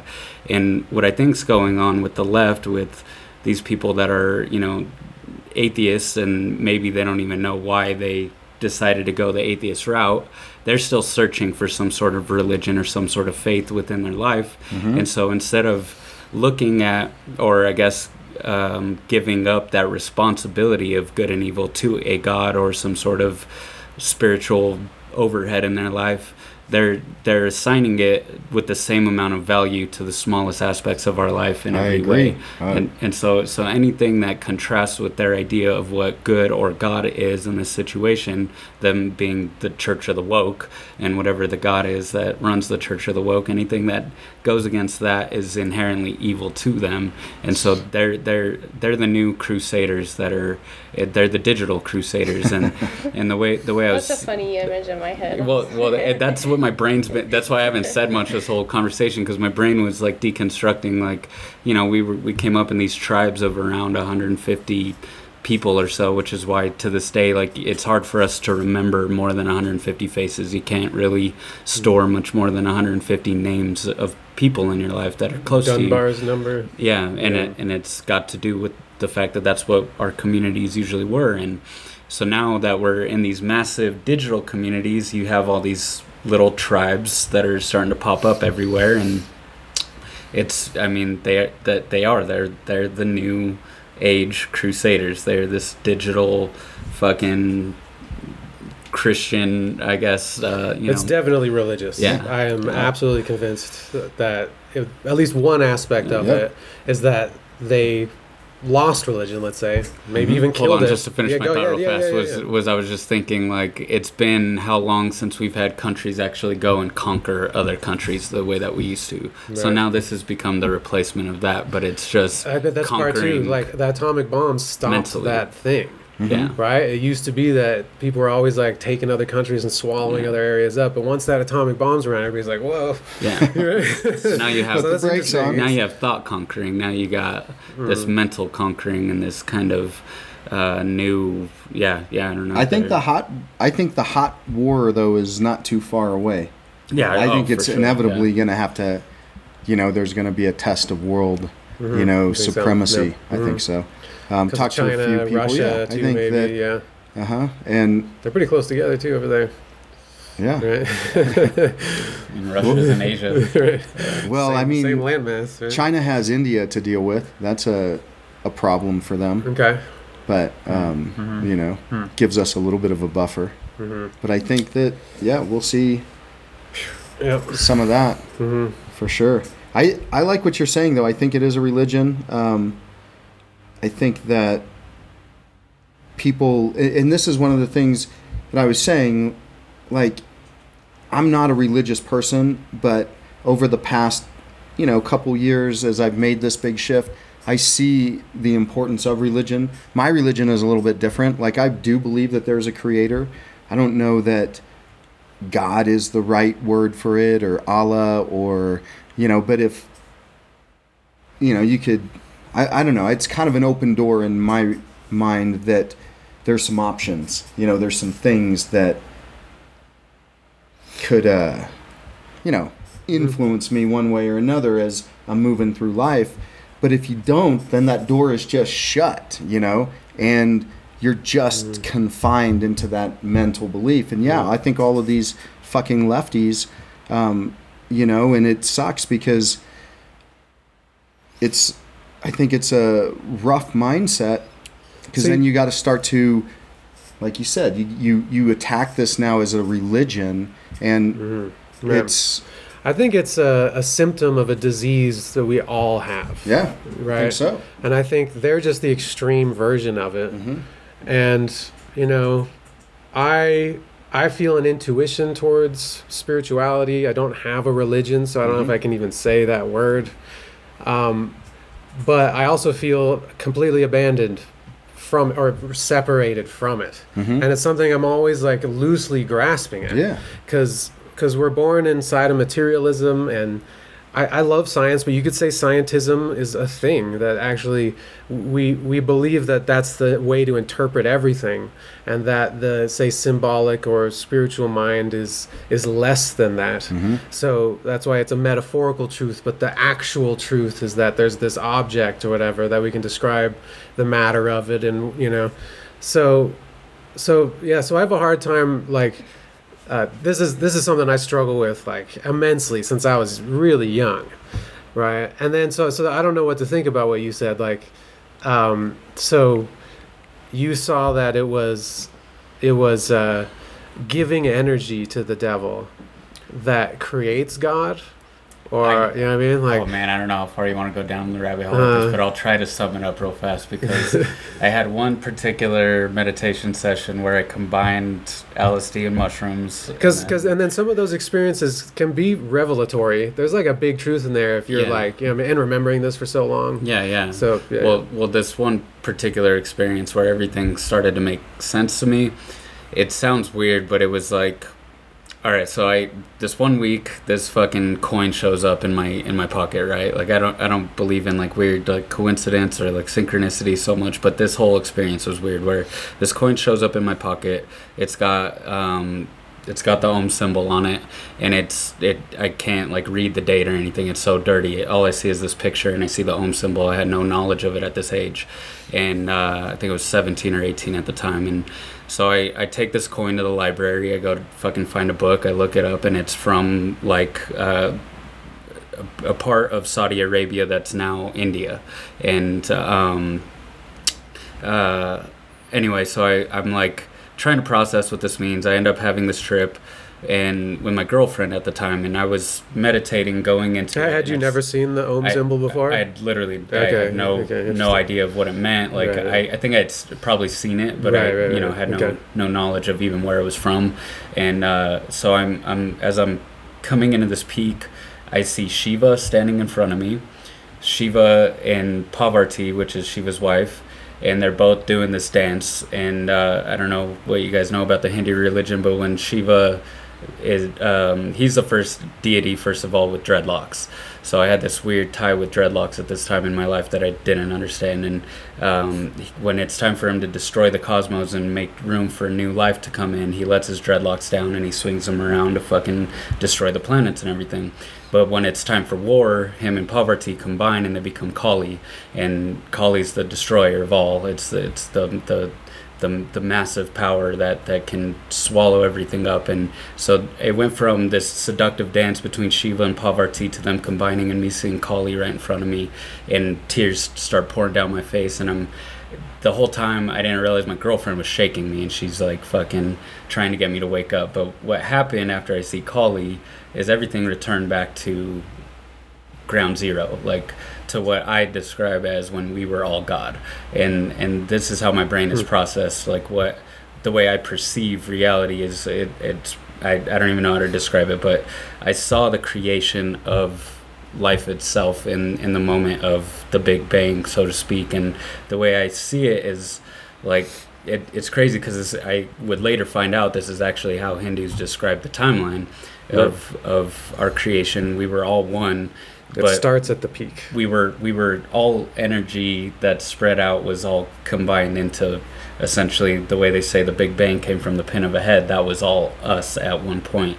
And we're just floating in this nothingness. It's just it's just just blank. Like if you could have you can't even imagine what nothing is is because it's it's too much for our brain to conceive. But i'm seeing it for the way my brain could perceive it and it was like i was feeling it as if i was going through it through this experience and i saw it, it was like our collective consciousness and we're all basically going this is boring as fuck Like like mm. why there's are nothing. we? Yeah, there's Mm, nothing. There's no relationship. So what's the best way Yeah. for us to not just experience life, but to experience every facet of life possible? And that the best way for that is to forget who we are, to forget what we are, to forget where we came from, and to fractionalize out into all these little fucking the billions and billions of Yeah. pieces and let it randomize it, and then we're all viewing ourselves through different lenses. So it's just net. it just be yeah, Yeah. it just Mhm. becomes this fucking web of Mhm. parts of the same consciousness viewing itself through different lenses but we've purposely written in this this defense of not being able to remember Yeah. what it is that we came from and we're all grasping at it. We're all trying to fucking everybody's whole thing is like and we're left with an intuition i think. I Yeah. think and that's like that metaphysical intuition. We're left with this thing that logic can't like wrap around. Yeah. And and we just like why do we all feel that like that's the case? You know what i mean? But go Yeah. on like Well, so so in that experience, it made me realize there is no inherent good or evil. That was that was me basically connecting the dots from that first experience to Mm, that and mm. understanding like we give a perceived value to everything and that's all Mm. based on our own circumstance of what we Mm. come into but is how it we're raised is it the it that it that it starts as oneness and then at some point it bifurcates and then at that point it's dualistic I think and it then it's- just and then it's the- chaos And then, but what's chaos like? If you imagine like things moving around, nothing can move around without the opposition. You know what I mean? And so that's the dance. yeah That's the Shiva dance and all the Nataraja thing is is the opposites. So so good and evil, it is the like dualistic nature. It's the Tao. And, you know, maybe before that, like whatever's before that, we can't conceive of what that is. Maybe it was nothingness. Like that's all, like what, what listening to you say that was making me think like you had a destruction and reconstruction experience Mhm. of your own self that maybe reflects like the whole like that pattern happens to the universe yeah. but it also happens to us individually and even through like a mushroom trip. Like i've had i've had ones like that too. Not not not with the same like um, storyline or whatever. Yeah. but i've i've felt that too the that's what's weird about mushrooms is is like maybe there is some like objective thing in there and i felt that too that we forget it's even weirder when Like, you get we're into like- the DMT realms yeah, yeah, yeah, yeah. I've been there too. Yeah, and and this feeling that that what we're separated with memory, and maybe there's some way to like access that memory. Yeah, little Um, keys, right? That mhm, unlock these mhm. doors. Yeah, and and maybe religion was a key. Like the, so, the the story of the you know the cycles, whatever they call that, those Kali cycles. I always forget how to pronounce that word. oh uh, Yeah. Um, so the idea Yeah, is can't think of you, it starts at the peak, and, and, and we're all like gods, like you said, and, and we don't need anything to be sacred and to like, you know, be love or something. You know, you might say that at that level, and then that cycle turns and, and it's downward. Like the idea of that cycle is it starts at the peak and then just goes down. Then then we need like a crutch. There- So was, there's like a, a Native American symbol for this is that like white buffalo. And at each age they have a an age cycle too you know um, however that's connected to the mayan calendar or whatever. Like you know the north americas have some of those ideas too. Um, and they may even be from tibet. There's some weird connections with like native americans and like tibet. Um, but at first the the the um, the uh, buffalo's on four legs and it's whole right? And then the next cycle it loses a leg right? And so it can still stand up but it's like wobbly. It's lost something. It's Mhm. lost part of its connection. And then another it cuts another leg off. Now it needs a crutch. And that crutch is like the bible or That's like what you're saying. scriptures or whatever. And then another one gets cut off. And and a lot of people think like i've been reading these guys that call themselves the well one guy in particular the, the traditionalist this guy rene guénon uh, he's like a french dude and he's into the cycles right? And most people see this age as like the bottom of the cycle you know? Um, that everything and like the postmodern stuff and all the woke stuff does have a similar like it's it perverts everything. It eats itself. It's like this constant cannibalism. We're completely lost uh, you know as far as like be, not being able to the bible is fucking gibberish to us to most of us let's say you know? Um, and and we can't even like get back to that you know? We like we hear people talk and we're like yeah that sounds great but then when we sit there and try to get there it's just like we don't have the code anymore you know? Um, so there is some whatever this means if it's symbolic or literal there is some end of times kind of stuff happening right now Yeah, You know, the whether- Bible says like Yeah. from what I was told by people who are you know very Christian and um, believe in the literal you Yeah, know right. kind of uh, representation of the Bible say that we're in that Right, but whatever that means, because we've yeah. always thought that. My rational mind says Is like everybody's a always thought that 200 there's year thing, a end. 500 year thing, or is it a Yeah. 10 year? Right. Yeah. Yeah.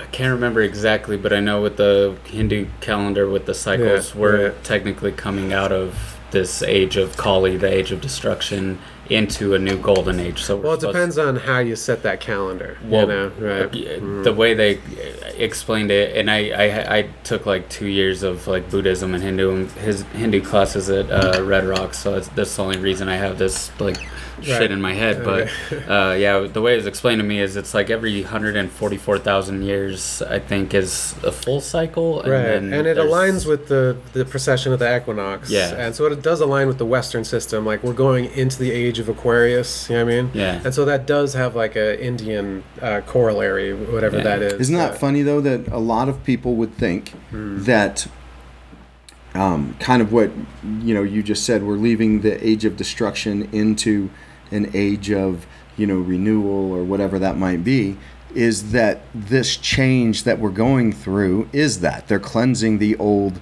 white Oh, power thinking we're they're bring- you know yeah. b- bring in right. you know right. a Yeah. sense of Well, and that's what happens with the new. Like this Yeah. progressivism as an idea is that. yeah It's that like the new destroys the old, Mm-hmm. you know. And there's an old myth about that. Like I know Carl Jung talked about this. Like it's about rescuing the father, Mm-hmm. right? There's like the Osiris thing that Horus has to go down into the underworld and like save the father. So it's like. Uh, the father is kind of like a representation of our ancestors and like old knowledge and tradition and stuff, Mm-hmm. and so ev- that needs to be renewed all the time.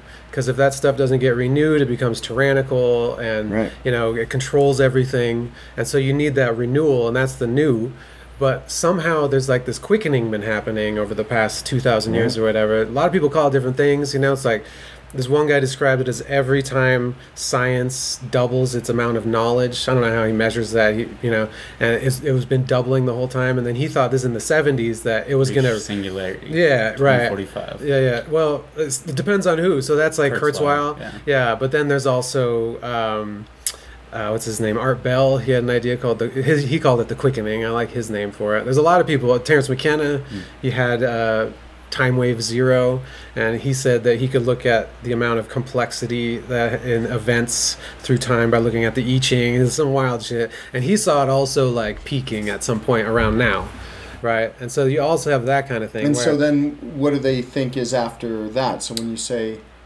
I don't know. That's the question. It's with the Kurzweil, yeah. he believes that technology is going to start growing at such a rapid rate that, like, like take for instance, right now, like i I can drive across town and I'm going to see, like, I, I just went to Thornton uh, on Sunday and I it had maybe been six months since I was in that area. Uh-huh. Looked completely different, like Yeah. Right. just shit popping up everywhere. Yep. So with Kurzweil's theory that technology is coming out at such a rapid rate, and we're also expanding and reconstructing areas at such a rapid rate, we're going to hit a point where we can't even perceive how fast things are changing. Mm-hmm. Like literally, you might walk out one day and Broadway will look one way, and then come out the next day and it looks like a completely new place, just because Mm-hmm. Yeah. they're able to to change the faces of the walls. Also, so what that reminds me of is like the symbolic interpretation of time.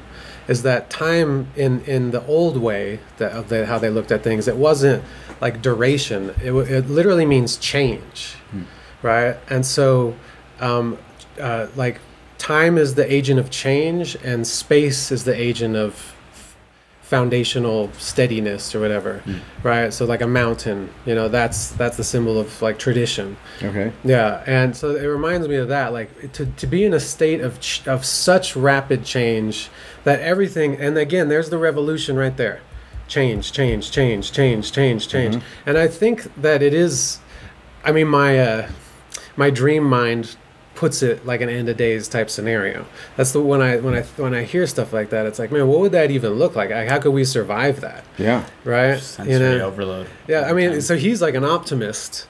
I, I don't know if, if I am in that regard. Like, Yeah. I, m- I might be, but I don't know mean- if it goes that way to like technological. What if, you know, It's where we start to get those like Neuralinks. divisions, though, right? You're gonna have the tribal kind of class or the you know reservation Mm. Oh, right, class yeah, that's yeah, like uh-huh. cast out. Right, and they that. they live without Yeah. technology and stuff. Uh-huh. Right, maybe you Yeah. know, and maybe that's what the cycles are. Like how much.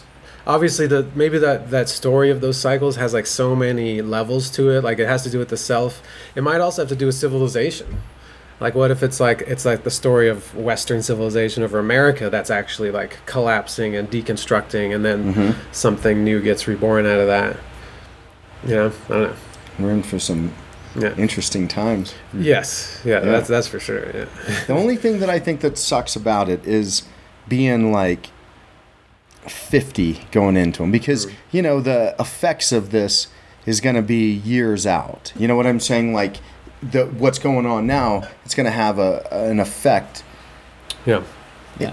as you know it kind of goes and being like 60 then that gets a little harder to deal with shit like that you know what i'm saying so i look at those and i'm like fuck i wish Well, it you would just like yeah right. you know like Uh-huh. steamroll but i guess maybe Uh-huh. it has been steamrolling since i was a kid Right, you know i mean sure, i think i think our generation has done a lot of good things but fucked up a lot of things and so you know we've made it Mm-hmm. this like fast forward at least into the things that i despise in Mm. you know like nerfing the world and stuff like that Mm-hmm. Do you think most generations feel like that?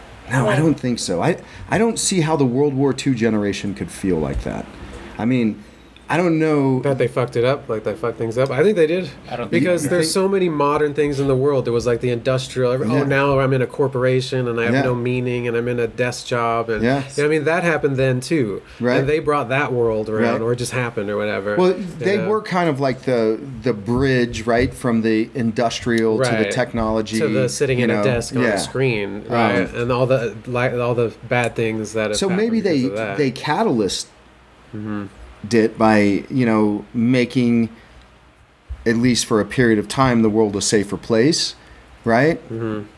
That I Maybe. think, yeah. Um, but I don't know that they could like, you know, this is something that it's not an in, you know like I'm not trying to make it a negative, so to speak, but I look at my like age group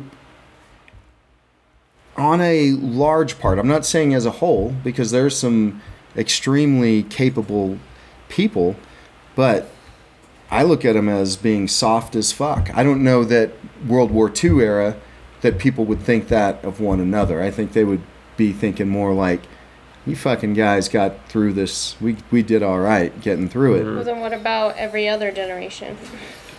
Well, Because I think we've just gotten softer and softer, and that's what I'm saying. I think my generation is the catalyst of this fucking yeah, but what like was the push for catalyst to your softness. generation? Yeah, I, I think it's been going on for way longer. Well, than I that. think it's been like- getting it's- softer, but I think like what you're saying, this spin Right. started to really like It they they it- yeah. Mm-hmm. fucking hit full throttle. I, and and then, 'Cause- and there's the difference again is Yeah. Mm-hmm. I think it's like a natural emerging thing. It's just Yeah. like it's like we have no control over it, you know. Well, yeah, I mean, I would like to think that we do. I would like to think that, you know, um, But again, don't we just have control of ourselves, you know? right. But Like, but that's like, the thing. How by- do you how do you change the movement of like billions of people and Well, like, I think, you know but if you look at what China's doing, and I'm maybe focusing this on one area, and I'm just talking about the pussification, okay, of okay, well, men. The- Let's say we'll even Yeah, make it smaller. talk about, the push, the pussification of men. Mm-hmm. Well, China and Russia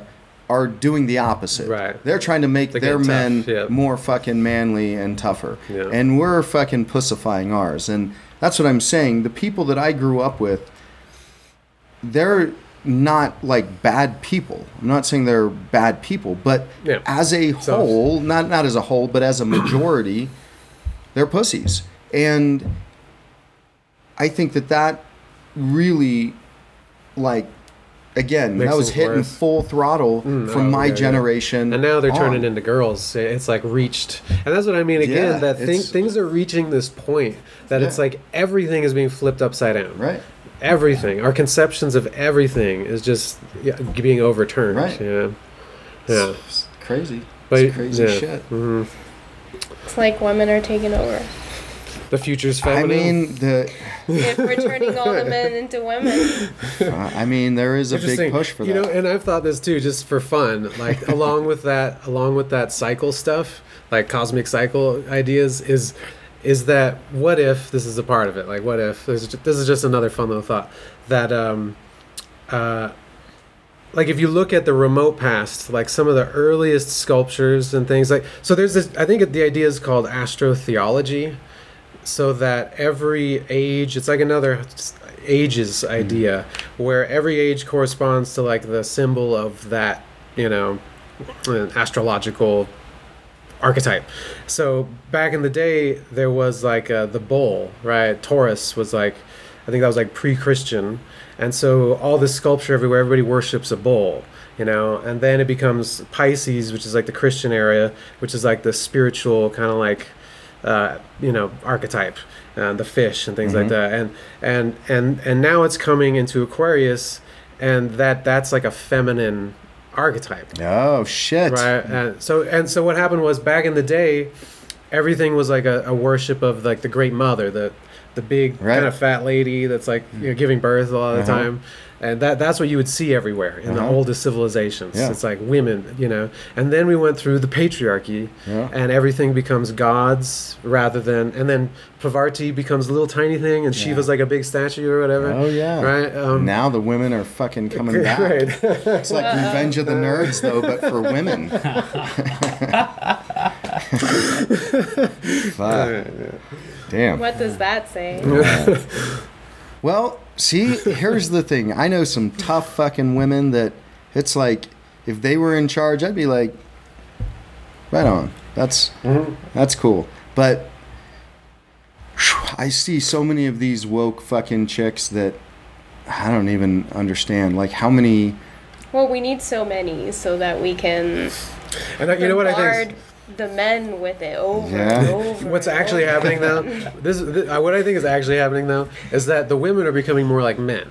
So feminism has become male attributes. And I want to be a yet another revolution. right. I want to. I want to be a CEO. That's what's important. Yeah. I don't want to stay at home. The guys should stay at home. They, Right. wa- they want a, a you know they want the. But I think it's been proven that that's art. not the case. I think that that's the you know like It's the the, narrative. what's that? narrative What's that narrative? a woman really doesn't want to be a CEO. That, that's true, but but the yes, the, the narrative is be more like men. Yeah. But I agree that that's not like that actually the case. when right. look at the And then women yeah. are all up on like Uh-huh. yes. Makes Right. me We wonder should- if it's just some cuck dudes that are like perpetuating perpetuating that whole narrative Uh-huh. in the They're first the- place because Right. they're like, I just want to The stay sh- at home. I think. What is she gonna stay at home? I think it might be a good example of when like an ideology actually like colonizes a mind to use like their language like the patriarchy has colonized their mind and so they believe all the aspects of maleness are the virtuous ones We've, so yeah, they- we've talked about that, huh? those, With you know what I like mean? jujitsu, like right where sometimes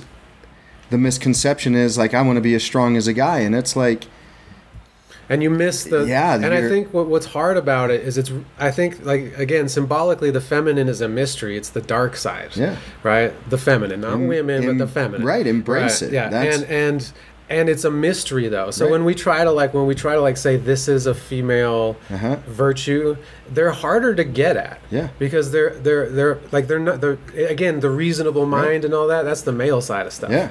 and then the dream side is the fem- the, the feminine side that's why I always tell women their or one of their strongest attributes is manipulation, right? Right. But we look at it in a bad way, in a negative way. But man, you manipulate the situation. Yeah, you get things to work out. Yeah, and- you and get without violence, you could say, or without with or without. I mean, uh, you know, right. maybe. But I'm saying, like, maybe it's like know. a, it's instead of violence, women developed, you know, manipulation. Sure. Right? Like that kind Mhm. of a. Uh-huh. I mean, that can also be considered violence. Depends. It could. Well, and then you could position yourself for greater violence, you know, in a I mean, way I don't where now you're going to bad way. strike. I just mean like It's- the eating Uh-huh. itself cycle. And, That's and isn't it weird though that like in nature, in a lot of regards, women are or females are the ferocious ones, right? That's right. yeah, yeah. And males are just off by themselves, fucking around eating berries and shit. Right. getting high with all the other fucking lions. You're like, fuck. Okay, I'll get rid of this hyena. yeah, that is interesting. Yeah. yeah. Let the Uh, fucking female fucking lions right. go. and they have to take care of the kids too. Yeah. Like, there's very few that the guy sticks Interesting around. pattern. Right. I just learned yesterday that ducks. It, it- I don't Oh, know why. no, Do, uh, do you know about this? The- it was the on The curly assault Q. Do you know about Yeah, that? yeah. Yeah. I was on Nature's Metal on their Instagram, but they had a, a very graphic video, video. of a female like- duck. yeah, Yeah, the corkscrew. well, no, no. In the video, is just showing how bad it is when the when the female duck is getting raped by all the other Yeah. ducks. Like there were like twelve ducks just Wow, fucking like okay. two of them were putting Uh-huh. pressure on Have you head. seen the? Uh, Yeah, yeah, Yeah, but so apparently, apparently over time, the female ducks evolved these intricate pathways That's right, throughout, yeah, yeah. so that they can select who's actually Yeah, allowed uh-huh. in to reproduce. I, But right, I think hyenas, female hyenas, even have a fake penis, Yeah, well, Right. that's Uh, basically a faux penis or whatever. they actually give birth. So anyway, that's that's another way probably to yeah. try to prevent. I think something similar happened Yeah. with cuttlefish too, where they were Yeah.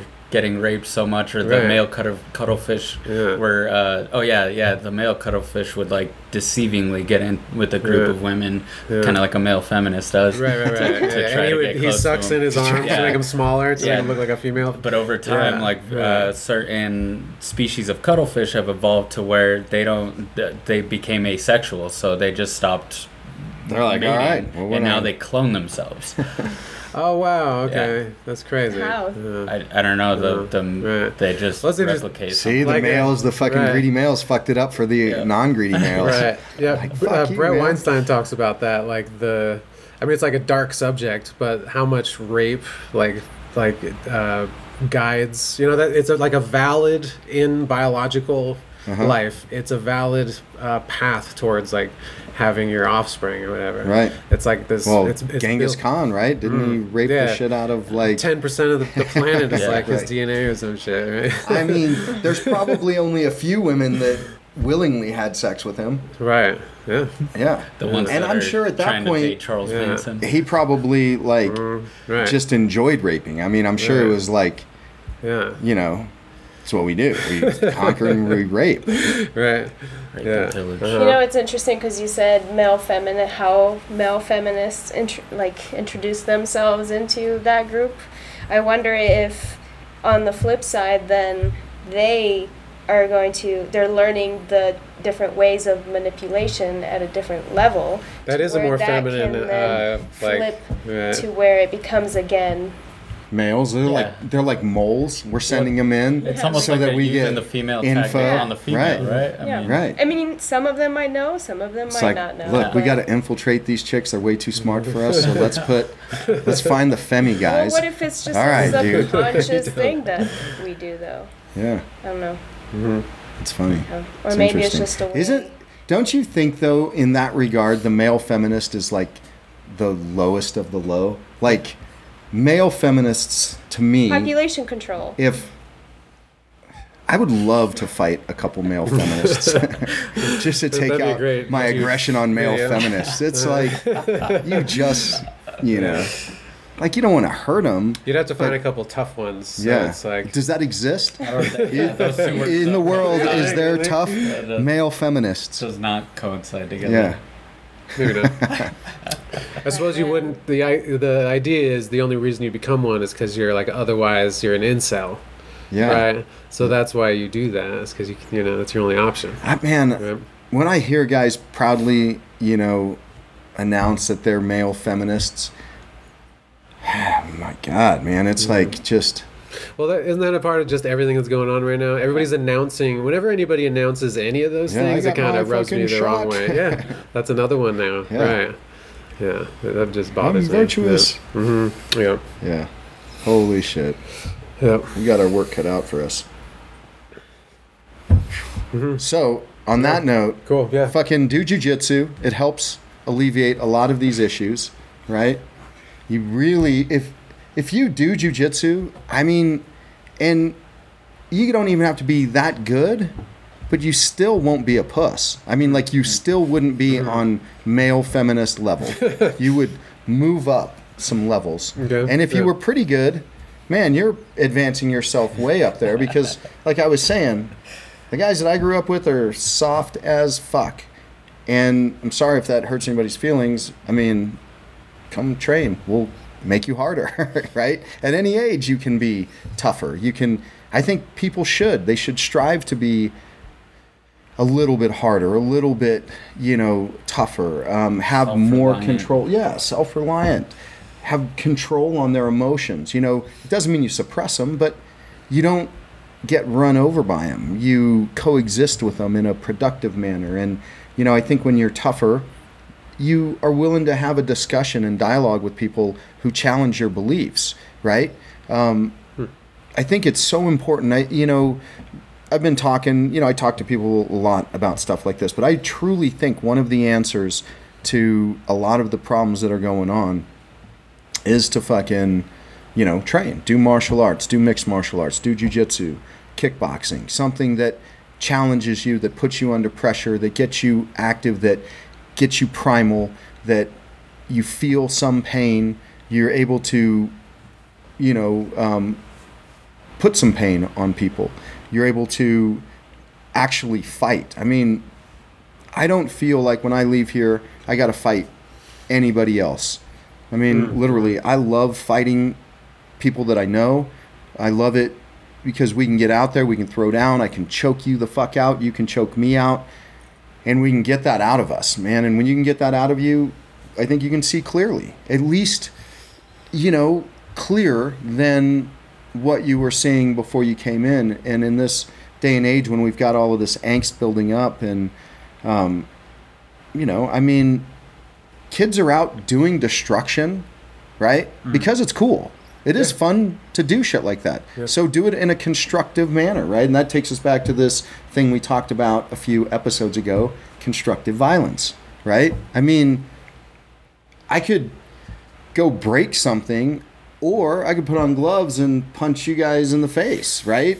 And feel good about it. You could punch me in the face, and it's like, That's not that easy. yeah, that feels good. But it feels good though, right? When you hit me in the face.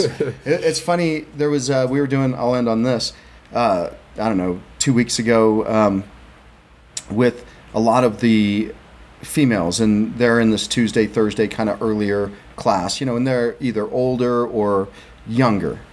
And I was having them put relatively hard kicks on my leg, right? And afterwards, like, didn't that feel good though? To act, I mean, hitting pads is cool when you crack a pad, but when you put that shin on someone's meat and you just hear it like hit in there, it sounds like you're, you know, kicking a beef or something. I mean, it feels cool, right? And there wasn't one girl who was like, "No, that felt." They were like, "Yeah, that feels good," because that's. I mean, you get to feel that power, and you know, oh, if I just put a little bit more, I could fucking drop this guy, right? Um, it's cool. It gets that out. It gets that sense of things that we're missing, right? And um, so, Yep. do martial arts. Word up. Don't be a pussy. K-tip. Kill the inner pussy.